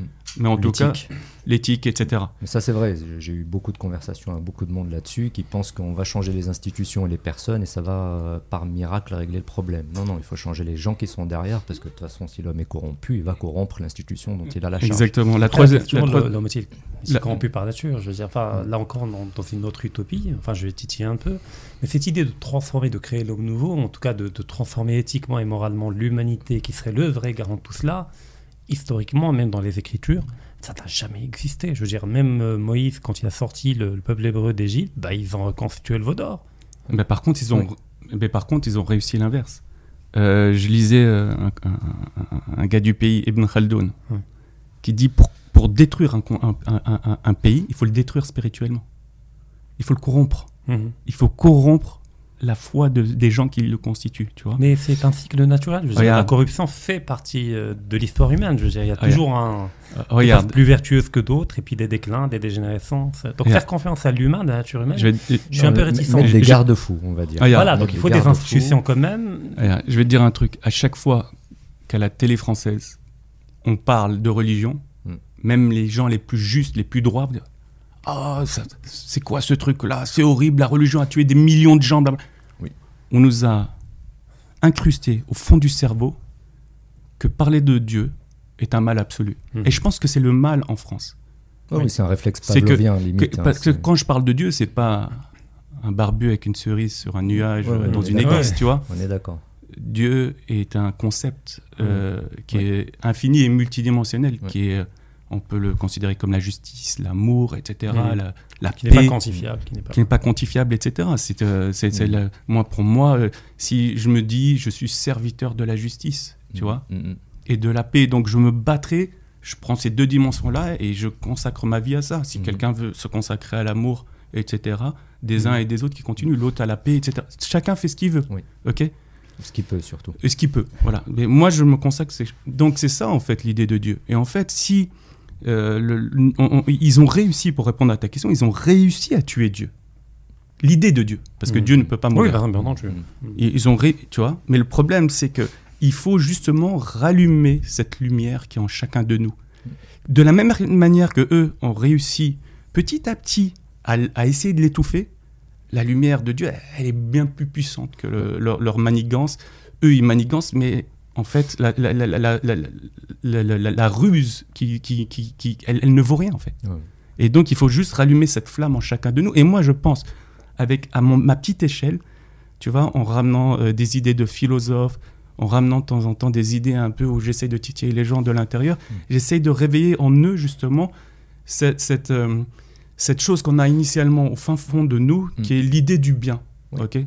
Et c'est comme ça qu'on peut réinstaurer justement cette, cette monnaie qui est soit la monnaie de l'économie vertueuse. Bah, ça mériterait tout un débat qu'on pourrait euh, avoir prochainement parce que, je parle je participe d'une anthropologie relativement pessimiste de la nature humaine et qui est d'ailleurs fondée sur les écritures. Parce que dans les écritures, globalement, il y a toujours cette règle que la vertu est toujours l'objet d'une l'apanage d'une minorité, que la majorité est toujours dans l'erreur. Parce que même la psychosociologie démontre, enfin, les expériences de Salomonage, Stanley Milgram, le conformisme, etc. C'est toujours l'affaire d'une minorité, la vertu. Ouais, Je peux conclure? Oui. Et, euh, en fait, quand tu regardes bien, euh, quand il y a un mouvement résistant, c'est une minorité. Toujours une minorité. ouais. Et c'est elle qui va être motrice. Mhm. Quand tu parles des écritures, Oui. c'est très facile. Et c'est ce que je dis Les à- gens n'aiment pas les que- prophètes. Je sais, mais quand j'explique à ma fille, je dis écoute, euh, même si pour le moment ça l'intéresse pas trop, je dis entre nombreux ou peu, va toujours du côté des peu. Tout à fait. Ok? Tu vas du côté du peu, parce que c'est le- le- la plupart des gens se fichent complètement de l'idée du bien. Oui. Ok? Mais maintenant, il y a une phrase que je vais dire et qui va résumer tout ce qu'on raconte depuis tout à l'heure et qui est pour moi la phrase fondamentale. Ok? Par le temps. Donc Dieu jure par le temps. Tu te rapp- tu te rappelles ce qu'on a dit? On a Mhm. dit que l'usure était le commerce du temps, Du etc. temps, ouais. Et j'ai- pas réussi à placer pendant le truc. À chaque fois, j'y pensais. Bah j'ai voilà, pas réussi. pas Voilà. Là, en, en conclusion, je vais avoir Ouais. le temps. Par le temps. Dieu jure par le temps. Le temps qui lui appartient à lui. Tu vois? Et je- L'être humain est en perdition. Ouais. C'est exactement ce que tu dis. Mhm. La nature pessimiste des choses, tu vois. Mhm. C'est Dieu qui le dit. Ah Oui, bien entendu. Il dit l'être humain est en perdition. Est en perdition. Sauf qui? Mhm. Sauf ceux qui ont foi. Foi en quoi? C'est pas ceux seulement qui se prosternent, qui sont dans le cultuel. Qui ont foi en quoi? En Dieu, dans les attributs de Dieu. Mhm. Et La c'est quoi justice, La justice, la paix, l'amour. Bah, la- D'où le fait que je parle d'idée que- qu'il y a beaucoup d'athées qui sont des croyants qui s'ignorent. Énormément. Je faire d'être au cette, service euh, de la justice, énorme. de l'âme, de l'égalité, de l'amour, de C'est c'est l'égalité. pour ça que de- moi, j'en veux pas, parce que quand je vois des gens que je suis et que j'apprécie et qui peuvent avoir justement des, des, des, des, écrits ou des dires qui peuvent choquer, Mhm. ça me choque plus parce que je leur veux pas, parce que je pense qu'ils s'ignorent eux-mêmes Ouais, dans ouais. leur amour de Dieu. Tu Et vois. je, voulais faire une parenthèse tout à l'heure, c'est même des fois euh, une bonne chose. C'est-à-dire que des fois, on leur présente une, une image de Dieu. Très honnêtement, je me dis, c'est saint qui n'y croient pas. Exactement. Parce que- Oui. Que ce soit par le comportement ou par, l'interprétation la- et la parole. Ouais. Tu vois, et je peux pas leur en vouloir. Tu vois. Tout à fait. Exactement, parce que maintenant, donc par le temps, l'homme est en perdition, Mhm. sauf ceux qui ont la foi. Mm. Et qui d'autre? Qui font des bonnes actions, parce que Mm. ça sert à rien de rester dans les paroles. Ouais, ouais, Il faut être fait. dans l'action, dans le bon comportement. Et ça revient à ce que tu viens de dire. Mm. Sans faire exprès, c'était la suite. C'est ça. Mais on se comprend du coup. Ouais, exactement. Et surtout, c'est qui? Et les endurants. Ouais. C'est-à-dire ceux qui sont dans la patience. Et ça revient un peu à qui? Je te jure, les banquiers seraient rien si nous, on était endurants et qu'on patientait. Mm. À quoi ça sert d'avoir euh, le même euh, euh, 9-16e que Khal Mourtar Parce que lui, là, que sa femme est toute contente, qu'il frime avec. Mm. Si t'as pas les moyens, patiente, attends. Le jour, travaille. Le jour où tu as l'argent, bah, achète-le ce 9-16e ou achète cette voiture ou achète ceci. Mm. Ceux qui sont endurants, endurants et qui prennent leur temps. Qui prennent leur temps et qui, justement, ne se font pas avoir par cette accélération du temps provoquée par les usuriers qui mènent à l'accumulation. C'est-à-dire que c'est des gens qui vont justement patienter et qui vont construire les choses doucement. Et donc tout ce que je raconte là, je te promets, je ne m'attends pas que ça fonctionne de mon vivant. Mhm. Si par chance quelqu'un tombe sur un de mes écrits, sur euh, mon blog ou sur Twitter ou sur cette vidéo-là, et que ça réveille en lui une petite racine, quelque chose, une petite euh, graine qui s'é- s'éveille en lui et qu'il arrive à faire le moindre bien de ce qu'on vient de dire aujourd'hui, j'ai Mhm. gagné. Déjà énorme. Et d'ailleurs, si tu peux rappeler juste, alors on peut te suivre sur Twitter, donc c'est Anis 9, on te retrouve facilement, mais Avec le blog. A-N-I-C-E. euh, A-N-I-C-E. Ouais, c'est Et pour ça pour que le. mon- Oui Pour mon bac, j'ai été mademoiselle Anis Lajna. Ah là. de ce CE. Mais il m'a beaucoup aidé ce CE. Euh, C'est comme ça que je suis rentré à l'ASG. Mon- Le gars qui m'a embauché, il m'a dit que j'ai cru que t'étais une nana. Et, Et- plus la Genève russe. La déception. ouais, ouais. Anis Lajnev, ça fait, euh, russe. ça fait slave, ouais. Non, non, Et j'étais pour le bon blog pendant l'entretien. Ah. Et pour le blog, Non, mais la déception du gars qui Ah a oui, oui, au départ. barbu. Non, pas à l'époque. Ouais, une petite barbe. Et le blog, Et le blog, euh, malheureusement, euh, non, il est sur Mediapart. Parce qu'au départ, je connaissais pas trop comment ça marche. Je me suis dit que c'était après. ouais. Non, je pourrais le migrer, ouais. Parce que Chacun ses et- défauts, c'est pas grave. Non, mais l'ami Plenel, il commence à me décevoir beaucoup. Ouais, bah, depuis longtemps. Bon, il y a, ouais. Mais je il y a savais pas. énormément de dimensions du coup qu'on n'a pas couvert. Ah oui, le- c'est fou. Énormément. Énormément, il y a plein de choses que je voulais dire que j'arrivais pas. La qualité euh, contre la quantité, on en a pas C'est pas parlé. grave. Mais je pense qu'on pourra refaire une autre émission Ouais. plus tard. Bah écoute, on va pas te ramener à nouveau de Londres, mais on pourrait faire par C'est à vous de venir euh, à Londres là, cette fois. Ah, c'est un peu Ah plus compliqué. et bon, euh, mais on peut au moins par Skype faire un voilà deux trois capsules de 30 minutes euh, pour aborder. Tes En fait, j'ai du mal avec. Skype parce qu'on on voit pas en fait la réaction des gens et moi je marche vachement à ce qu'ils me suivent ou ce qu'ils me suivent pas pour changer de Oui. sujet Bah, ou les alors, faire rire, etc. Ou Tu quoi reviendras. Tu reviendras. Tu es voilà. bienvenu. Continue. C'était facile, je viendrai, il Euh, n'y a voilà. pas de problème. Ça marche. Merci en tout cas à tous les deux pour vos éclaircissements, cette, euh, ce volet très pédagogique, toutes ces explications. Et nous vous remercions à tous d'avoir suivi l'émission. À très bientôt. Et pour- rester persévérant, et endurant. empathique Et et endurant. endurant. Voilà. Et à très Et bon bientôt. À comportement. Merci, Merci beaucoup. merci Asdin.